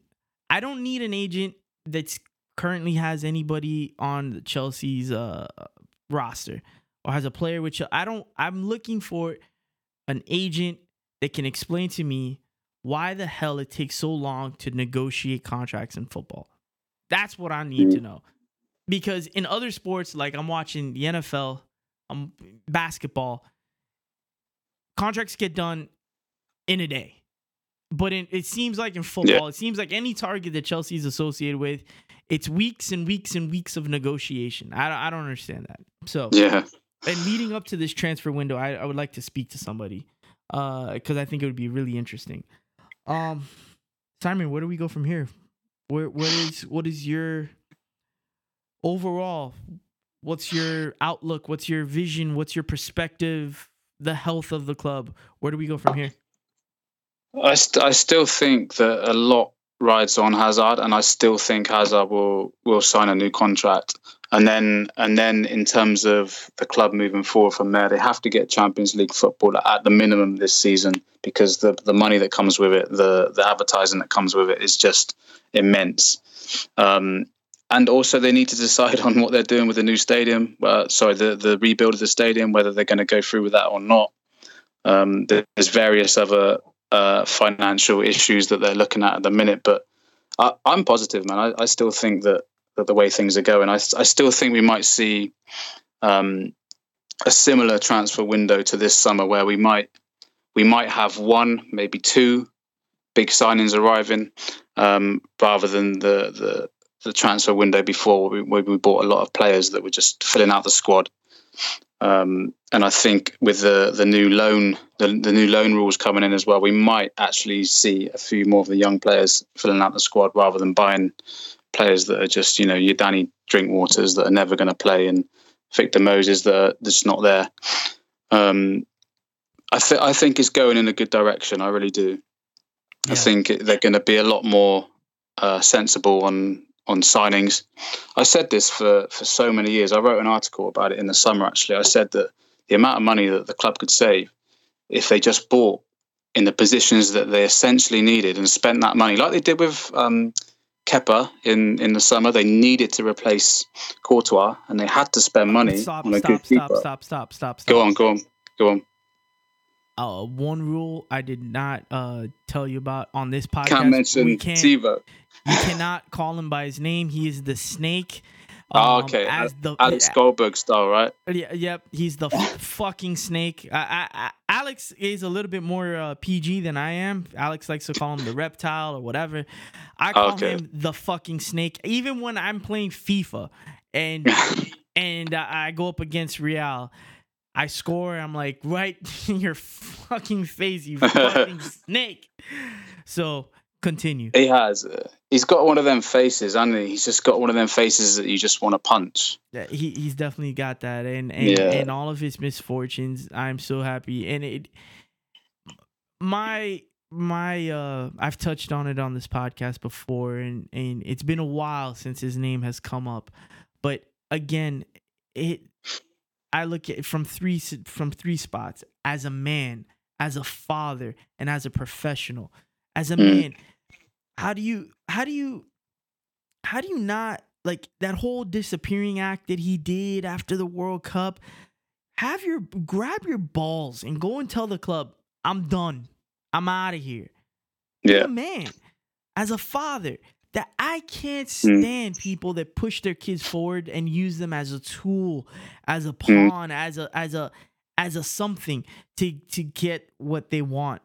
And as a professional, like uh, you, you don't you don't do that. Like you don't handle the way the situation the way he did. I, I don't. Fuck the snake. That's all I gotta say. Yeah, no, I know, I know, I know. I get, I get people's frustrations, but the thing is, with with what what I the way I look at it is, I'm not going to let let this guy get me angry. You know, if some people front up and man up to to the situation and they'll deal with it, Thibaut did the complete opposite, and and people have, yeah, You said his name uh, again. the, the the snake the snake did the complete opposite, and Fucking and you know and and people people hated him for it and that's completely understandable and but some i think some people in life have those personalities where they can they can man up and deal with situations and other people can't. And he's just one of them people that just decided to bury his head in the sand make excuses and and just completely put his time at, at the club. Um you know and turned it into a massive joke because he was he was loved when he was at the club let's face it. He, he was he was um he was a, he was he was a good keeper for us and but he's he's turned all that around and he's got no one else to blame but himself but yeah man, I don't want to talk about the snake anyway Yeah, no. Well, I will say one positive thing about his situation that I definitely think that Eden Hazard is paying attention. I definitely think Yeah. he's monitoring monitoring uh what's going on over there, and Yeah. and and I think it's that's a good thing that's come out of this because if Yeah, it was exactly. all rosy and everything was going well, um, it, it would be it would be it would be you know a lot more i should say it would make our situation a little bit more difficult but since everything is going bad and eden hazard can see what happens Yeah. or how that club and their supporters treats the players when it goes bad i think he's paying attention because eden hazard has been here for good times and he's been here for bad times and i don't think ever ever the fan base has turned against him um, No. in any which way shape or form and exactly yeah you know, good or bad. So, Simon, I think this is it, my man. I think we've covered everything. I think we've got Good. a good handle on on uh on the club, on the on the victory. Um I think we got we got a good we got a good podcast on our hands, my man. Cool How cool do you feel about it? the the podcast Yeah, how do you we, we Mate, covered it- anything? Do you want to mention anything else? no I mean if if you if if you've got any more uh, questions you want to ask me or if anything's been playing on your mind I'm happy Oh. to try and answer You know but um I do have two on. questions here that uh some support some listeners of the podcast have mentioned some all right, so Cool. here we go. I gotta read this word for word. Sound shout out to the homie Daniel. All right. How many players slash funds do you believe will be made available for Sarri in the summer window? And are these are there any position earmarked as priority? I think we touched on it, but let's get the official answer. yeah so I mean thing, things like funds uh, I'm never going to know that Okay. but I think um, in terms of players, like I said, the the main focus. Did he say January or did he say Summer. in general? Summer. Okay, summer. Summer. I think we will probably. Yeah, I think we'll see centre forward as a priority. I think we'll see right winger as a priority. And I think if Sarri has anything to do with it, we'll see centre back as a priority as well. Those three will be at the top of the list. Um, and I don't see many more arrivals than that. Okay. Um, and then a topic that keep the uh, words that keep coming up on Twitter in regards to our squad is I keep seeing the word brace yourself. Is that does brace yourself based off of what you know? Is that a positive thing or a good thing? That term are people using it in a positive light or a negative light? I know it's really hard to to get like to read into the context of the phrase "brace yourself," but that's in in in what context? Who's who's saying who's saying brace I- I- yourself? I, keep seeing a lot of Twitter handles when it comes to the January window, when it comes Okay. to the squad, when it comes to just news. Uh, Okay. For Chelsea, the, the the terms "brace yourself." You know how some of those, how a phrase becomes hot Like now everybody's using it. So Okay. I, I think it's one of those things where people are just saying like, "I got information. Brace yourself. This is gonna be good." So Yeah, So like, it, can you speak on that? January, the summer. Is it brace yourself? Where it's gonna be a doozy. This is good things, or brace yourself. This shit is gonna hurt. I think, um, in in my opinion on things and how the clubs run and how things are going, I think I would say brace yourself in terms of that it could be a bumpy ride. Um. Yeah, but but maybe not maybe not in a bad way, you know, because Okay. like I said to you earlier, Hazard, I, as far as I know, Hazard hasn't even made his mind up yet whether he's signing a new contract. So he could wake up tomorrow morning and decide he's going to sign the contract. So brace yourselves. He- could sign it. Brace yourselves. He could leave. You know. yeah. Yeah, I think I think in, in my opinion, if people are saying things like that, um, I don't think they're talking about uh, Chelsea are going to make uh, you know the the next big signing. They're not going to spend you know over hundred mil uh, breaking Mauro Icardi's um, buyout clause or anything like that. I don't I don't think that's coming. And I think that I would have heard something along the lines of that if that was going to happen in January. Um, but like I always maintain, and I always say to people on my Twitter, like I don't know everything. I definitely don't know everything. And if um, in football things can change so quickly, and any literally anything can happen. So Why if- if people- lies? Spreading lies again with the fake news? I thought you said, bro, like we're in the circle of trust here, man. You you said you're not gonna you're not gonna spread fake news, and you're now you're saying that you don't know everything. What the hell is this? I like to be real at the same time. Like a lot of accounts out there, they speak like they know everything. But I've always told people right from the off that I don't know everything. I just ask the right people the right questions, and what they give me back normally normally will will will come out. You know, it, will normally turn out to be true. But I, I'm never going to say that that I know everything that goes on in the club because nobody does. Literally nobody does. Not even the players, man. Like they, they don't even get told what's going on sometimes. I mean, Right? If I if I knew everything in the club, I wouldn't be sat here talking to you right now. I'd be I'd be more involved in the club, doing club things, you know. But yeah, it's it's just the way football goes. I think um, they have meetings every day. Things change. They make new decisions every day. it's a business. It's a Exactly. business. Exactly. What a lot Yeah. of people. eh, eh, there's a specific. I don't want to. The last week I got, I got some haters on Twitter, um, Mm, and it was, I lashed out. yeah. I I don't. I don't. I'm not that guy. I'm not that guy. I Yeah. really felt like a dick about it after. Um, Yeah. one of them was a journalist that I've been giving shit since the summer about. And, and, and, and to shed more context, every time I open my, I use an app. It's called FotMob. Right. And every single time I open it, it always seems like anytime there's a negative negative article, this specific journalist is writing about it.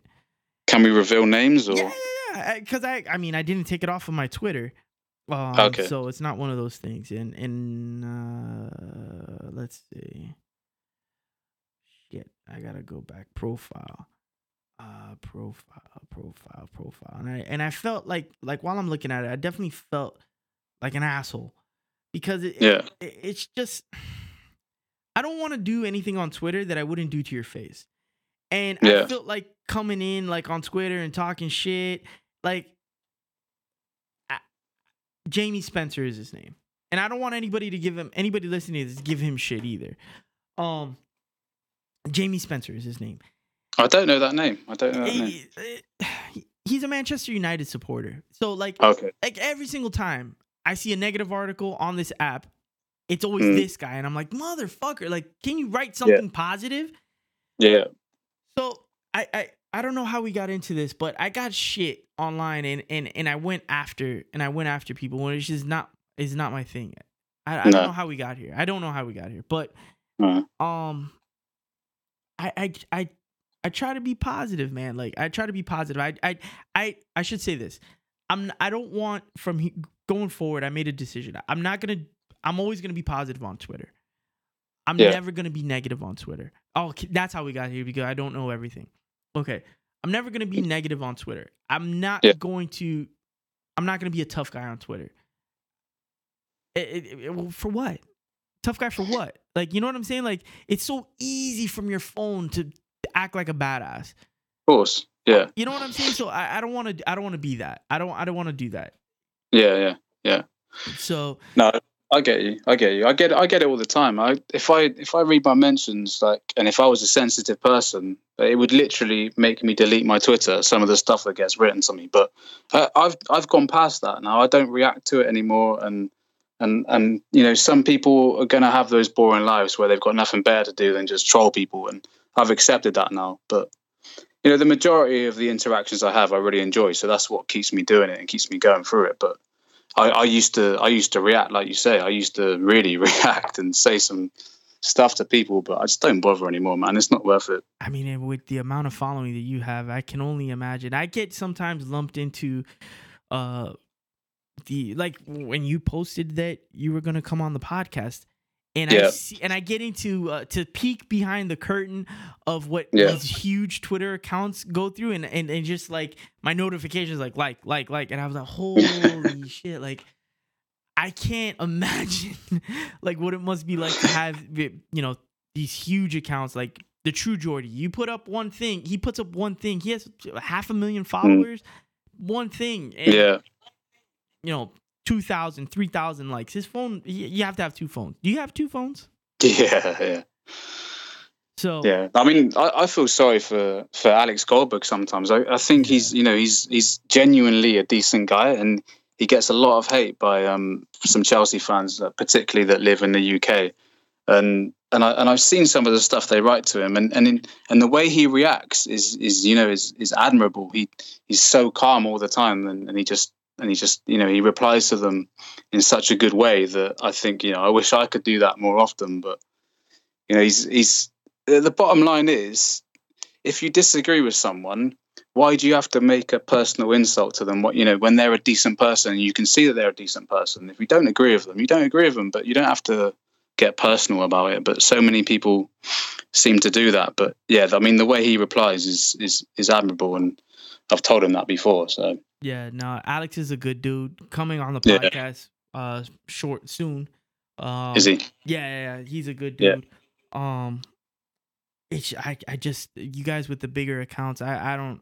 I have a I have a smaller. I don't know what I'm just cracked six hundred today. Uh, I, Yeah. I, I, I don't know. It's new world. So Yeah. let me ask you a question because you you one you brought up that you don't know everything. It it popped up a question popped up in my mind. Yeah. Obviously, you have sources uh, within the club. I have no sources. You are a source. So when I say you are one of my sources. So okay and, and any information that I get that's an exclusive for the podcast, I'm telling everybody right now, it's not because I'm DMing these people behind the. I read the timelines and whatever it's whatever you guys are publicly putting out, that's my exclusive information. So okay your sources t- eh, take me to the beginning when you first got a source. I don't need to know i don't want to know names i don't want i'm not asking for that. I'm asking for Yeah. take me back there. When you got your source like i love hearing these stories and you got the information you're like how was your reaction? Like holy shit this is how it's going on. Like this is what's Yeah. happening. I can't believe that this person reached out. Like take me back there. Well, I mean, the, the very first, I used to write for um, a website called uh, CFC Net. It's not really that um, public, like public anymore, but I think it used to be big way back. So that's that's how I first started gaining contacts. Um, I used to be at the ground a lot. I used to be at Cobham a lot, and all I would do is I would just hang around. Um, annoy people basically ask people questions and write write articles like constantly write articles and and and then I, I'd gradually gain um, followers and readers, and that's that's how I first started getting contacts. But uh, when I'd ask questions to certain people at the ground or people on Twitter would DM me, like obviously you you you're going to get a lot of people saying different things, and you can't you can't just take their word for it. But you'd have to start earning these people's trust and gaining their trust. Um, and I think the first uh, the first time I got told something was that Eden Hazard was signing uh, for Chelsea, like before, literally before anyone got it. And I didn't post anything because I didn't believe him. Um, but this this same guy then was like one of my first sources that I ever uh, got information from, and, and a few bits and pieces that he told me after that, and it all started, you know, coming true. And I, and I thought, okay, you know, this guy I can actually trust him. He's he's got some good info there.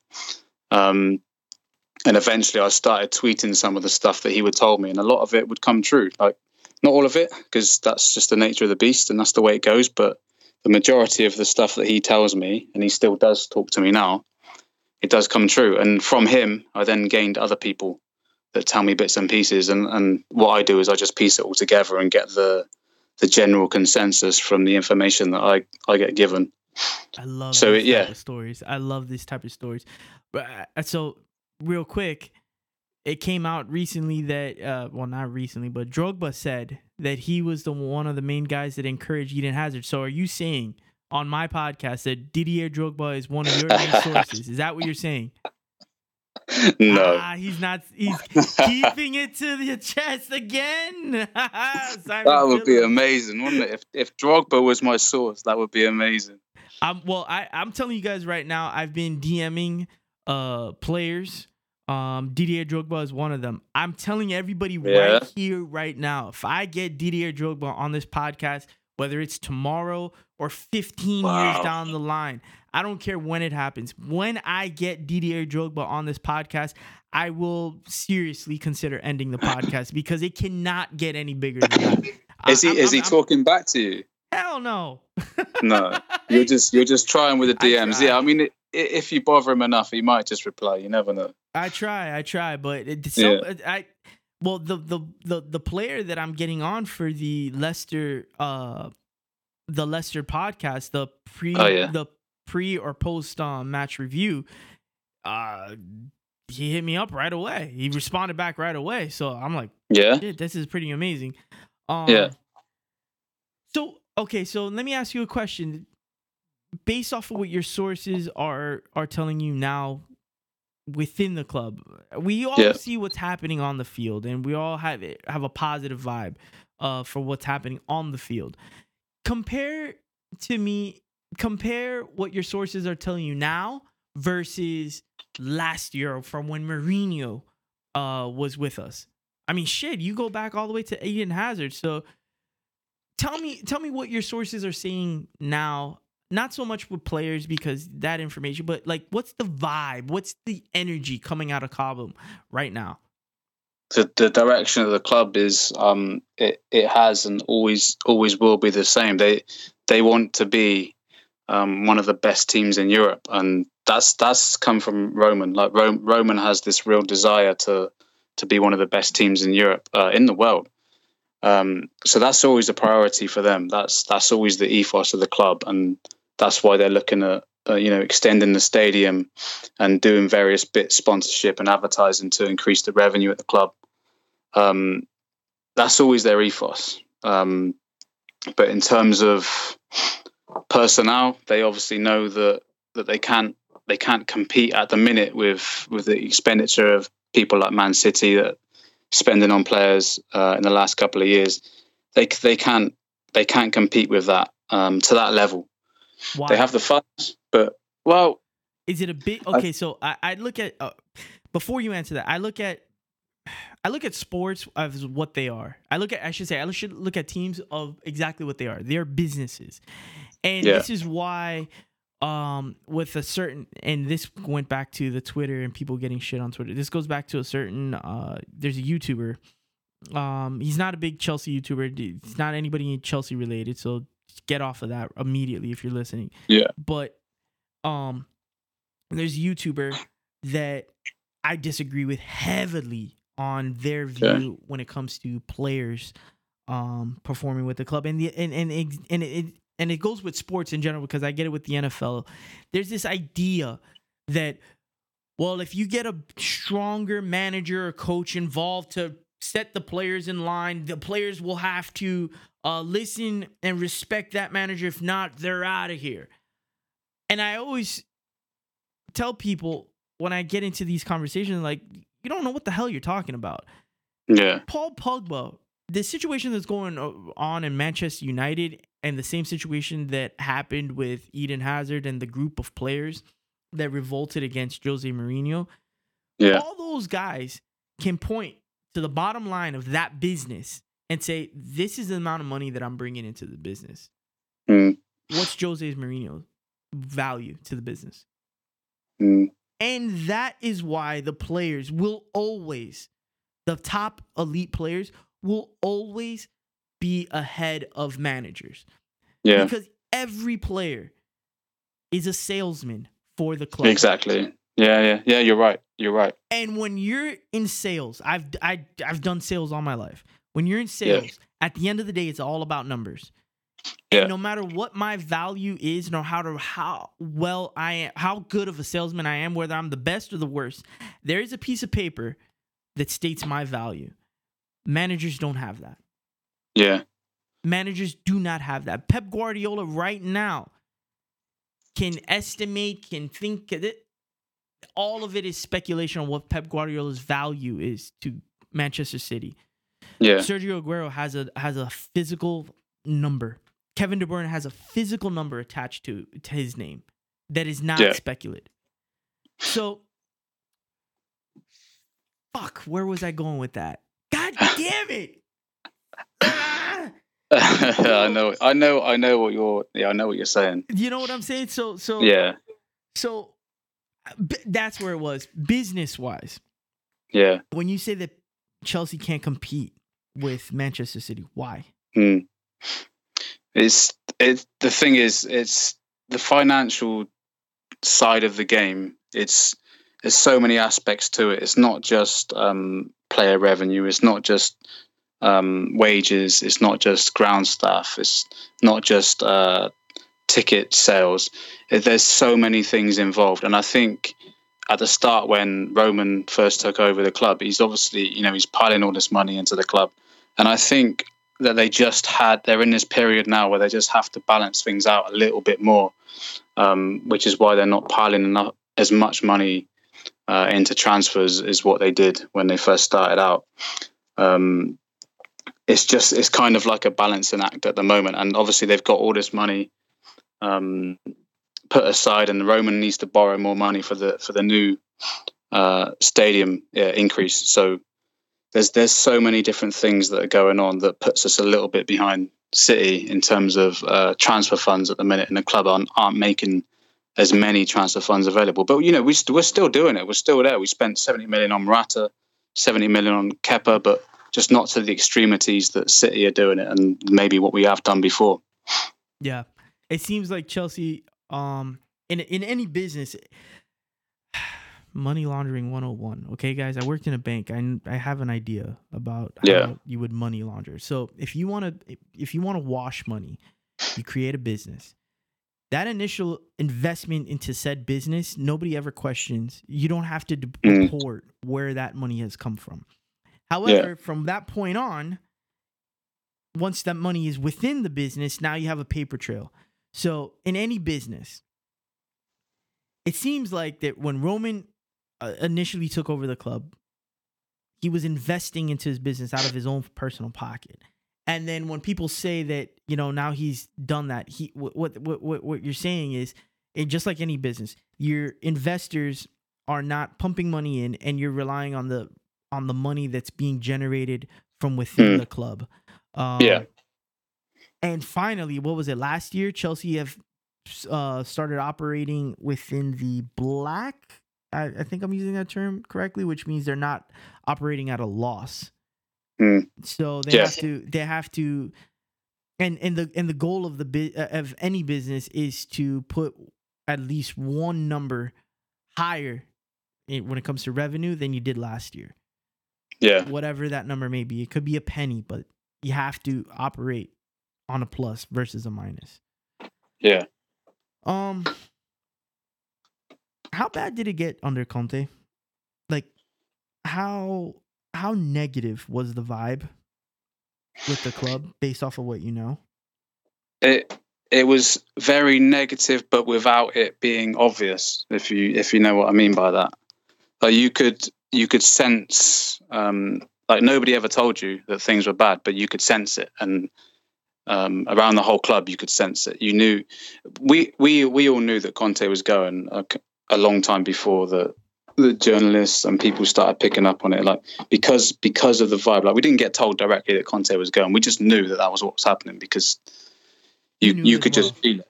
Yeah, yeah, yeah. He knew. Um, the players knew, and you could feel that negativity. Like nobody actually told us that that this was going on. Um, no one actually came out and said that oh, the you know the club's in a bad way, but you could just tell. You could just tell that it was. You knew it was coming. I always say that I feel like he did sabotage uh lineups. What was that? What was it? What who did we play? What was it? Brighton, where we lost. Yeah. Uh, where we needed to win, and he put up some bullshit lineup. Yeah, That's when I like when people were like, "Oh, you got to back Conte." I was like, "Fuck you!" Like, and it goes again. Uh, my same thing with with Mourinho. I understand what he did in the past for this club, for Yeah. Chelsea, but when Manchester United slid that contract, he didn't think about the past, what he did for Chelsea. He thought about the future, and he thought about that money that's going to be deposited from Manchester United into his bank account every whenever they do it, every bi-weekly or weekly or monthly or however they distribute the money. That's what he thought about. yeah, So while he's Yeah. thinking about that, I could give two shits about Jose Mourinho or what loyalty both works both ways. You can't always be loyal one direction. It's got to come back. A handshake. When you shake somebody's hand, I expect however far my arm extends, your arm extends just the same. Yeah. And, and that's uh, the that's how I feel with Conte. That's how I feel with Jose Mourinho. That's how I feel in life. You extend, I extend my arm to shake your hand with no slack. It's all the way out. I expect your arm to be the same. yeah, hundred percent, Um, hundred percent agree. Shit. What else? What other inside? I'm trying to think of inside information, inside stuff I can ask you because you know this is my opportunity to get the Yeah, listeners to know what else. This what is else? it. Yeah, What this is the one. Simon, what yeah. else? What else? What else do I need to know? Um, fuck, I can't think of anything else, my man. Listen, if if you think of anything, DM me, man, and I'll and, and any any replies I give you, I, you can tweet them and stuff like that. I'm happy to do that. Awesome. Yeah, let's- I'm let's- gonna DM you. let's cra- do that. I'm gonna DM you crazy shit now. I'm gonna ask you straight up, Simon. What's up with Eden Hazard? Yeah, I, I Yeah, expect cool. an answer. I expect do it, do it, do it. I. I lo- like I said earlier, I love interacting with people on Twitter, and, and it's good to, to talk to people like you. You know, it's people that are enthusiastic and love the club like I do. It's, that's what I enjoy doing. That's why I do it. It's basically why I do it. All right. Well, Simon, um, if people want to DM you, i mean, he's ladies, relax. Okay, he said he's engaged already, so I, Ah, I shit. understand if you want to DM him, but understand the man's engaged. Okay. But if people DMs are open, man. DMs they're are open. always open. That's it. Simon's always got you know if the DMs. I always say when the DMs are open, that means that you, always gotta you know you always gotta keep you the future in in mind. You know what I'm saying? yeah, of course. Yeah. Mate, I'll, I'll send you some screenshots of some of the messages I get. It's it's really quite entertaining at times, honestly. Oh my god, I can only imagine. Yeah, I can only imagine. Now, if anybody wants to send you some crazy shit in your DM, how do they get a hold of you, Simon? okay, so my Twitter is um at Si Phillips Sport. At Cy Phillips Ford. Yeah. All right. And if uh, people want to read your work, how do they get a hold? How do they read your work? So I write for two publications, um, Transfer News Central, mainly in uh, transfer windows, obviously, and uh, I write my opinion pieces for the Chelsea Fancast, and that's just chelseafancast.com. And Simon, if I'm not mistaken, do, you have a podcast as well.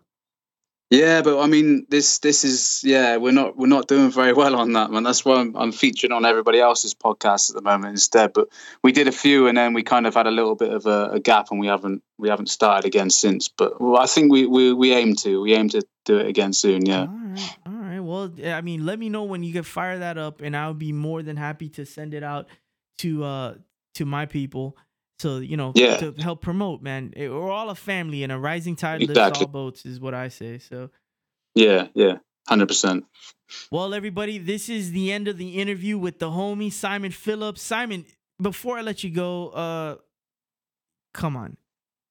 Is it or is it not true that you are one hell of a break dancer and you have a mean 16 bars? Come on, Simon. Uh, I wish I could, man. I really wish I could. I'm in awe of those guys that break dance. Honestly, I tried it once, and it's a lot harder than it looks. But I wish I could say yes, man. Honestly, I wish I could. Damn it, Simon. You're too good at this. You're not reveal doesn't reveal sources and won't reveal if he's a hell of a break dancer. All right, everybody, this is the end of the interview.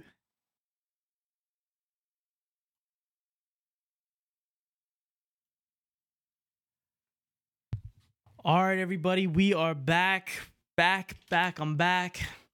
Um, that was the interview with the homie Simon Phillips. Uh, big shout out again to Simon Phillips. Like I told him um after the interview, he is more than welcome to come on anytime, anytime. I don't care if it, he doesn't even have to come on to talk Chelsea. He can come on here just to bullshit. Uh, and I'll have him on anytime. He's welcome. And uh, that's the end of the, the the the podcast. I don't got much more to say. We're uh, playing this week coming up. We got Vidi. Hold on, I'm pulling up the fixtures right now. We have we have Vidi on Thursday the 13th, Brighton on the 16th. Uh, the 19th, we have Bournemouth. The 22nd, we have Leicester, Watford. On the 26th, Boxing Day. On the 30th, we have Crystal Palace, and that rounds out our December. So we got a bunch of games lined up, six games lined up. Um, and I don't see, I mean, if we mind our P's and Q's, I don't see a team on there that can beat us. Um, and but I do see teams on there that if we're not on our A game, if we're not minding our P's and Q's, we can drop points too. And again, it's not about it's not necessarily about challenging for the title, but more so finishing top four. And if at the end of the season we are challenging for a title, by all means, I love it. I love it. I love trophies. I love silverware. But we have to, the bigger picture is we have to finish top four. There is no, there is no, uh, there is no room, there is no failure to finish outside of top four. Um, we need to finish top four. We need to secure Champions League football financially and for the ramifications that it will bring to our squad. Uh, if we don't get top four next year, there's a good chance, very good chance, that Eden Hazard leaves during the summer. So we cannot have that happen. And just talking like that gives me anxiety again. So that's all I got for this episode of the podcast. Thank you again to Simon Phillips. Um, I will be talking to you guys again soon. Bunch of podcasts coming out this d- December. I'm already working on January. How about that? I'm already getting my lineup together for January. Um, lots of shit coming out soon. This 2019 is a huge year, huge year, and I can't wait to get it going. I can't wait to finish December strong, to finish 2018 strong, and attack 2019. Um, that's all I got for this episode of the podcast. I will talk to you guys again soon. Have a great day. Oh, real quick, real quick before I sign off, I'm not gonna be dwell on this for a long time. I like I told Simon last week. I got some shit online, uh, some haters, some trolls, and th- that tied into I attacked on Twitter a journalist, a guy that writes um by the name of Jamie Spencer. Um, and I'm calling him up by name. I'm saying his name publicly because I it's on Twitter. Uh, There's uh, I can delete the tweet, but I'm not. Um, I've been going after people online recently because it pissed me off. It pissed me off. The trolls pissed me off. Uh, Jamie, I felt like I felt like I needed to to be kind of like uh like you know I like I, I like the idea of oh Christian doesn't take any shit he goes at I'm not that I really struggled after the I send those tweets off um with the feeling of not being genuine. I'm not that guy. I'm not a tough guy. I'm not I should say I'm not a uh, a Twitter thug. I'm not going to talk tough and back it up and not back it up. If we were in person, that's different. That's different.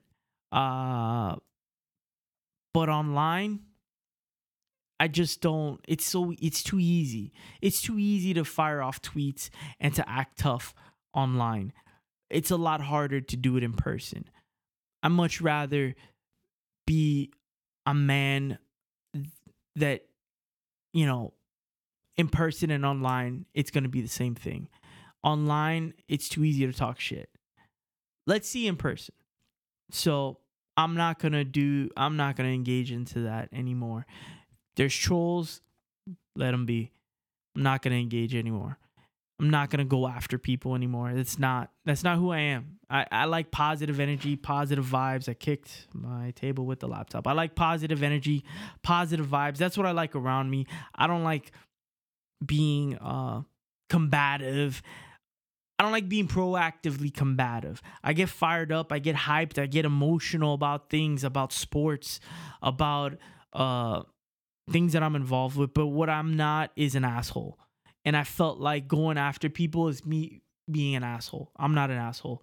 Um, and I don't like assholes. I don't like assholes around me. I don't like fucking people with, you know, tough guys think they're tough guys around me, or I don't like associating with that type of energy.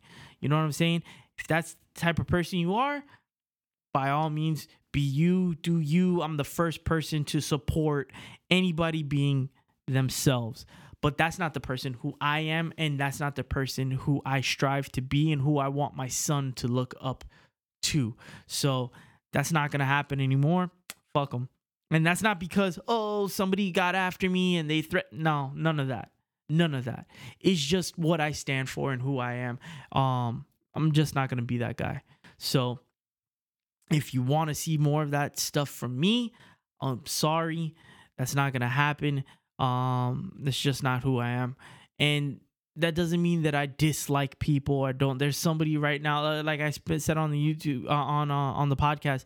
There's a specific YouTuber, um, that I don't agree with his views. I don't agree with his opinions. But there's a difference between disagreeing with somebody's views, disagreeing with somebody's opinion, and then being a dick about it and being an asshole. And if I have an opportunity to interview that person, I will let them know that I still don't agree with their views. I still don't agree with um, their stances. However, I'm not going to be a dick about it. We'll talk like men. And at the end of it, we'll shake hands like men. And that's the end of that. So, and and for those people that are trying to f- figure out, you guys don't know who it is. Um, it's not a Chelsea anything. You guys don't know who it is. So when the time comes, I'll speak to this person. It'll be on the podcast or face to face. And then we will have a conversation like gentlemen. But during that conversation, they, I will not be an asshole. They will not, uh, I'll let them know that I don't agree with how they think, but I'm not going to be a dick about it. And there's no need to be a dick about it. So that's the end of that. I got to get off my high horse. I got to get back to the family. Um, excellent episode of the podcast. Thank you again to Simon Phillips. I love each and every single one of you. So proud, so happy with my club, so happy with my team. Um, excellent week of sports. And that's all I got. I love you guys. Have a great day. Enjoy the rest of your day. Be nice to people. Be nice to people online. There's no need to be a dick. There's no need to be an asshole. And I'll talk to you guys again soon. Bye bye. Big kiss. Mwah That pussy good. Once you sit it on my taste buds, I get way too petty once you let me do the extras. Pull up on your block, then break it down. We playing Tetris. AM to the PM, PM to the AM phone. Piss out your per diem, you just gotta hate them funk. If I quit your BM, I still rock Mercedes funk. If I quit this season, I still be the greatest funk. My left stroke just went viral. Right stroke, put a baby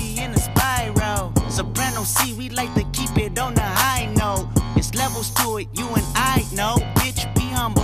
Holla, bitch. Sit down. Holla, holla, be humble. Holla, bitch. Sit down. Be humble. Bitch, sit down. Be humble.